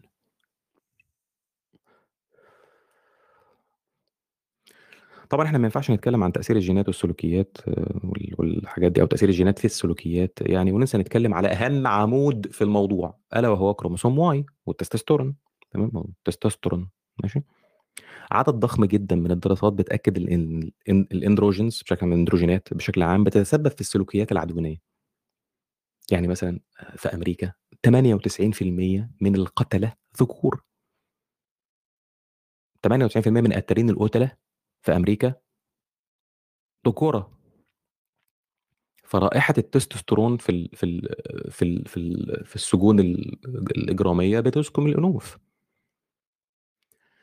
الأجنة كلّها في الأرحام، كل الأجنة في ال في الأرحام بتبدأ كإناث. كلّها بتبدأ تشريحيًا بنات، كل الأجنة. وجود كروموسوم Y هو اللي بيتسبب في ظهور الخصيتين. اللي بدورها بتبدأ تفرز الأندروجينات. ومن أول هنا بتبدأ تحصل تغيرات كتيرة غير اللي في الجسم كمان في الدماغ. الأندروجينات لمّا أُعطت للإناث، لمّا ادّوا أندروجينات لل للبنات، زادت عندهم الميول العدوانية. دور الوراثة على السلوك ظاهر في دراسات كتيرة على على على توائم خصوصًا من سجلات حرب فيتنام. هرمون التستوستيرون ده اللي بيُفرز في الخصية زي ما إحنا عارفين هو مش بس بيُفرز في الخصية، هو كمان بيُفرز وإن كان بكميات صغيرة في الغدة الكظرية اللي هي ال adrenal glands في الستات والرجالة، يعني الرجالة عندهم كمان آس آسف الستات عندهم كمان تستوستيرون. التستوستيرون من الأندروجينات، يعني مسؤول عن منح بعض الصفات الذكورية. ولذلك بتلاقي ال البنت اللي عندها الغدة الكظرية بتف بتفرز آآ تستوستيرون آمم زيادة شوية، ممكن تلاقي عندها condition كده condition جيني كده اسمه hyperplasia. الcondition الد البت البتاع ده يعني بيعمل بيعمل DSD بيعمل sexual development disorder بتلاقي في في تضخُّم شوية كده في العضو الأنثوي. تمام، ده DSD. وهتل وهتلاقيها ميّالة حتى وهي صغيرة للعب بلعب ال الأولاد، وهتلاقي عندها شوية عنف في الت في التعامل كده زي الأطفال الذكور. الكلام ده موجود حتى في الحيوانات. الصورة اللي أنت شايفها قدّامك دي لل للض الضبع ال المنقّط ده دي أنثى مش ذكر. دي ضبعاية، ضبعاية نتاية مش ذكر، واللي أنت شايفه قدّامك ده، ده عضو أنثوي. ده استطالة في العضو الأنثوي في ال clitoris بتاعها يعني. سببه إيه؟ زيادة في إفراز الأندروجين في مرحلة الجنين. الضبعاية دي في العادة بتولد توأم. والغريب في الأمر إن ال إن ال التوائم دول بيطلعوا بميول شديدة العدوانية. كل توأم بينزل بيبقى عدو جدًا. لدرجة إنه ال التوائم المتشابهة في الجنس يعني لو ولدت ذكرين أو لو ولدت أنثتين بيقتلوا بعض في مرحلة الطفولة. لو ولدين ذكرين بيقتلوا واحد بيقتل التاني، لو أنثتين واحدة بتقتل التانية. أمّا لو التوأم مختلف الجنس فالعملية بتمشي وبيعفوا عن بعض. في دراسة عملها سايمون آآ بارون كوهن ده دكتور علم نفس يعني ونشرها في كتاب اسمه Zero Degrees of Empathy. بتوضّح إز إزاي تعرُّض ال ال ال الأجنة للأندروجينات بيتسبب في كثافة الخلايا العصبية في الدماغ عند الذكور. ولكن في نفس الوقت بتؤدي إلى اتصال أقل بين نصفين الدماغ، يعني إحنا قُلنا إن الذكور شوية عندهم في كثافة أكتر في الخلايا العصبية، كويس كده؟ بس عندهم مشكلة. إن آه في كثافة أكتر للخلايا العصبية، بس الروابط ما بين الخلايا العصبية دي اللي بيسم بي بيسموها الinterhemispheric connections الروابط دي بتبقى أقل. وده بيؤدي إلى تضخُّم شوية في الأميجدالا. كوهين بيقول إن بالرغم من إن ما فيش فروقات في الذكاء العام ما بين الراجل والست، إلا إن توجد فروقات إدراكية بتوضّح الفروقات بين الجنسين. يعني الذكور متفوقين في اختبارات زي ال ال الmental rotation test. إيه ال إيه الmental rotation test دي؟ mental rotation test يعني يدّيك شكل هندسي، شكل هندسي ما أي شكل هندسي، ويقول لك ارسم لي الشكل الهندسي ده بس بعد ما تلفه 90 درجة. أو يقول لك ارسم مقطع طولي أو عرضي مثلًا في أظن الحاجات دي بيدرسوها حتى في إعدادي هندسة يعني بيسموها مناظير أظن. الذكور متفوقين في قراءة الخرائط، متفوقين في الميكانيكا والفيزيا. عارف هتقول لي في ستات واخدين نوبل في الفيزيا ومش عارف إيه، إحنا بنتكلم إحصائيًا، إحصائيًا الحالة العامة. في المقابل الإناث متفوقين في الذكاء الاجتماعي، متفوقين في التحليل الشخصي، متفوقين في اللغة. البنات عمومًا بيبدأوا في ال في الكلام أسرع من الولاد. الأطفال في عمر يوم واحد، عمر يوم واحد لمّا تورّي الطفل وجه إنسان أو لعبة ميكانيكية، هتلاقي البنت بيبصوا أكتر في وجه الإنسان، أمّا الطفل ال الذكر بيبُص أكتر على اللعبة الميكانيكية. في عمر يوم واحد. الأولاد عُرضة أكتر للتوحُّد وال الأوتيزم أكتر من البنات. ليه؟ ليه بقى؟ لو متابع من الأول المفروض تكون عرفت لوحدك، عشان الأميجدالة الملعونة. الإندروجينات بتسبب تضخُّم أكتر في الأميجدالة أحيانًا وتواصل رديء مع الprefrontal cortex. وده بيسبب التوحُّد. مع النمو الطبيعي لل للدماغ عند الأطفال، أحيانًا الأميجدالة دي بتنمو أسرع من الطبيعي، وده بيسبب موضوع التوحُّد ده. الكوميدي في الأمر إن إناث ال ال القردة الأطفال يعني ال القرود الصغنونة ال ال ال ال البنات بيلعبوا بالعرايس، وذكور أطفال القردة بيلعبوا بالسيا بالسيارات. تاني برضه ولأغراض آآ الصوابية السياسية. ماشي؟ وجب التنويه أن النتائج الخاصة بالفروق بين الجنسين هي مجرد نتائج إحصائية مدروسة على شرائح كبيرة، ولكن هذا لا يمنع من وجود هامش من الoverlap التداخل والتشابه في حالات كتير تجعل الفروق الإدراكية بين الجنسين معدومة. هذه رسالة مسجلة. طيب بما إن السلوك ال العدواني ده شيء غير مرغوب فيه ومضاد للتعاون، يعني كده تبقى يعني سلوك عدواني كده مخلّيك أنت مش هتتعاون مع المجتمع ومش عارف إيه، وبما ال التعاون المجتمعي ده فريضة تطورية. طب ليه التطور أو الانتخاب الطبيعي لم يقضي على السلوك العدواني ده، أو لم يقضي على مسبباته؟ سؤال مهم هنجاوب عليه الحلقة الجاية، والحلقات اللي بعدها كمان بتاعة علم الاجتماع وحالة التطور. بس لغاية ما نشرحه أكتر يعني بال بالتفصيل قدّام، خلّيني أقول لك خلاصة كده يعني. سامويل باولز عالم ال ال الاقتصاد لخّص الموضوع في جملة بسيطة، وليه علاقة علم الاقتصاد بالموضوع؟ هاقول لك الحلقة الجاية إيه علاقة علم الاقتصاد بالموضوع. هو لخّص الموضوع في جملة بسيطة جدًا يعني، بعد ما عمل دراسة لنموذج تطوري. إيه النموذج التطوري ده؟ هاشرحه لك الحلقة الجاية ما تقلقش، ما تقلقش. قال لك وجود نسبة صغيرة من الأفراد العنيفين في المجتمعات البشرية ليه دور أكبر في بقاء المجموعة دي، أكتر من المجموعات الأخرى اللي انتفى فيها تمامًا وجود أي عنصر عنيف. وده الكلام اللي قاله داروين من أكتر من 170 سنة. وحتى سماه النصاب القانوني للعنف، سماه الaggression quorum يعني في نسبة كده من الأفراد العنيفين في المجتمع لازم يكونوا موجودين عشان المجتمع ده يعيش. حتى لو سلوكهم بالنسبة لك أنت شايفه إجرامي ووِحِش وقليل أدب ومش عارف بس النسبة الصحية دي لازم تكون موجودة. هاختم بجملة آآ مهمة هنا قبل ما أسرد ال ال ال الخلاصة يعني. آآ مايكل جازانيجا في أستاذ علم النفس يعني، في دراسة سماها The Ethical Brain الكتاب بتاعه يعني Ethical Brain يعني بيقول إنه فكرة المسؤولية عن الأفعال هي بنية اجتماعية موجودة في قواعد المجتمع. هي فكرة موجودة في المجتمع. لكن مش موجودة في الهيكل العصبي للدماغ. افهمها بقى زي ما تفهمها يعني. طيب عشان عشان أختم عشان أنا طوّلت جدًا وتعبت جدًا، خلّيني أختم أخ ألخّص لكم اللي إحنا قُلناه، اللي إحنا قُلناه النهارده يعني.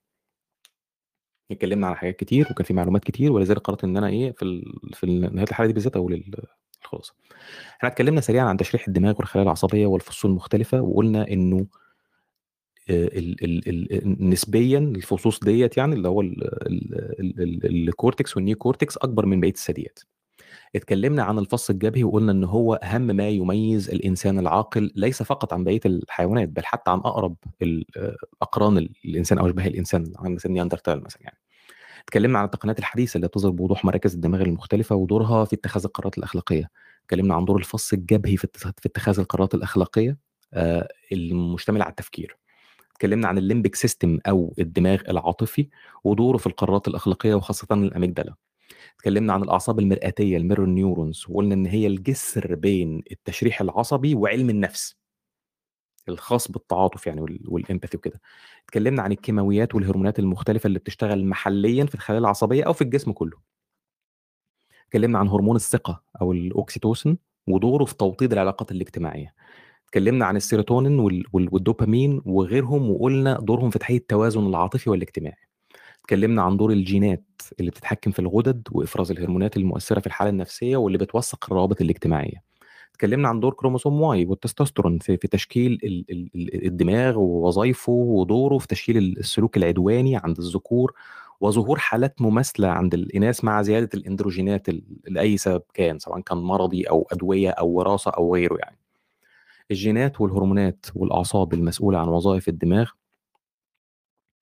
آآ آآ إنما الأفكار الأخلاقية هي نتاج عاطفي أو أو منطقي. القيم الأخلاقية التي نتبناها قد تنشأ عن طريق قوى أو مصادر أخرى خارج الدماغ، وده اللي هنتكلم عليه الحلقات الجاية. الحلقة الجاية هنتكلم عن إزاي دراسات نظرية وتجريبية ممكن تؤثر على سلوك الإنسان.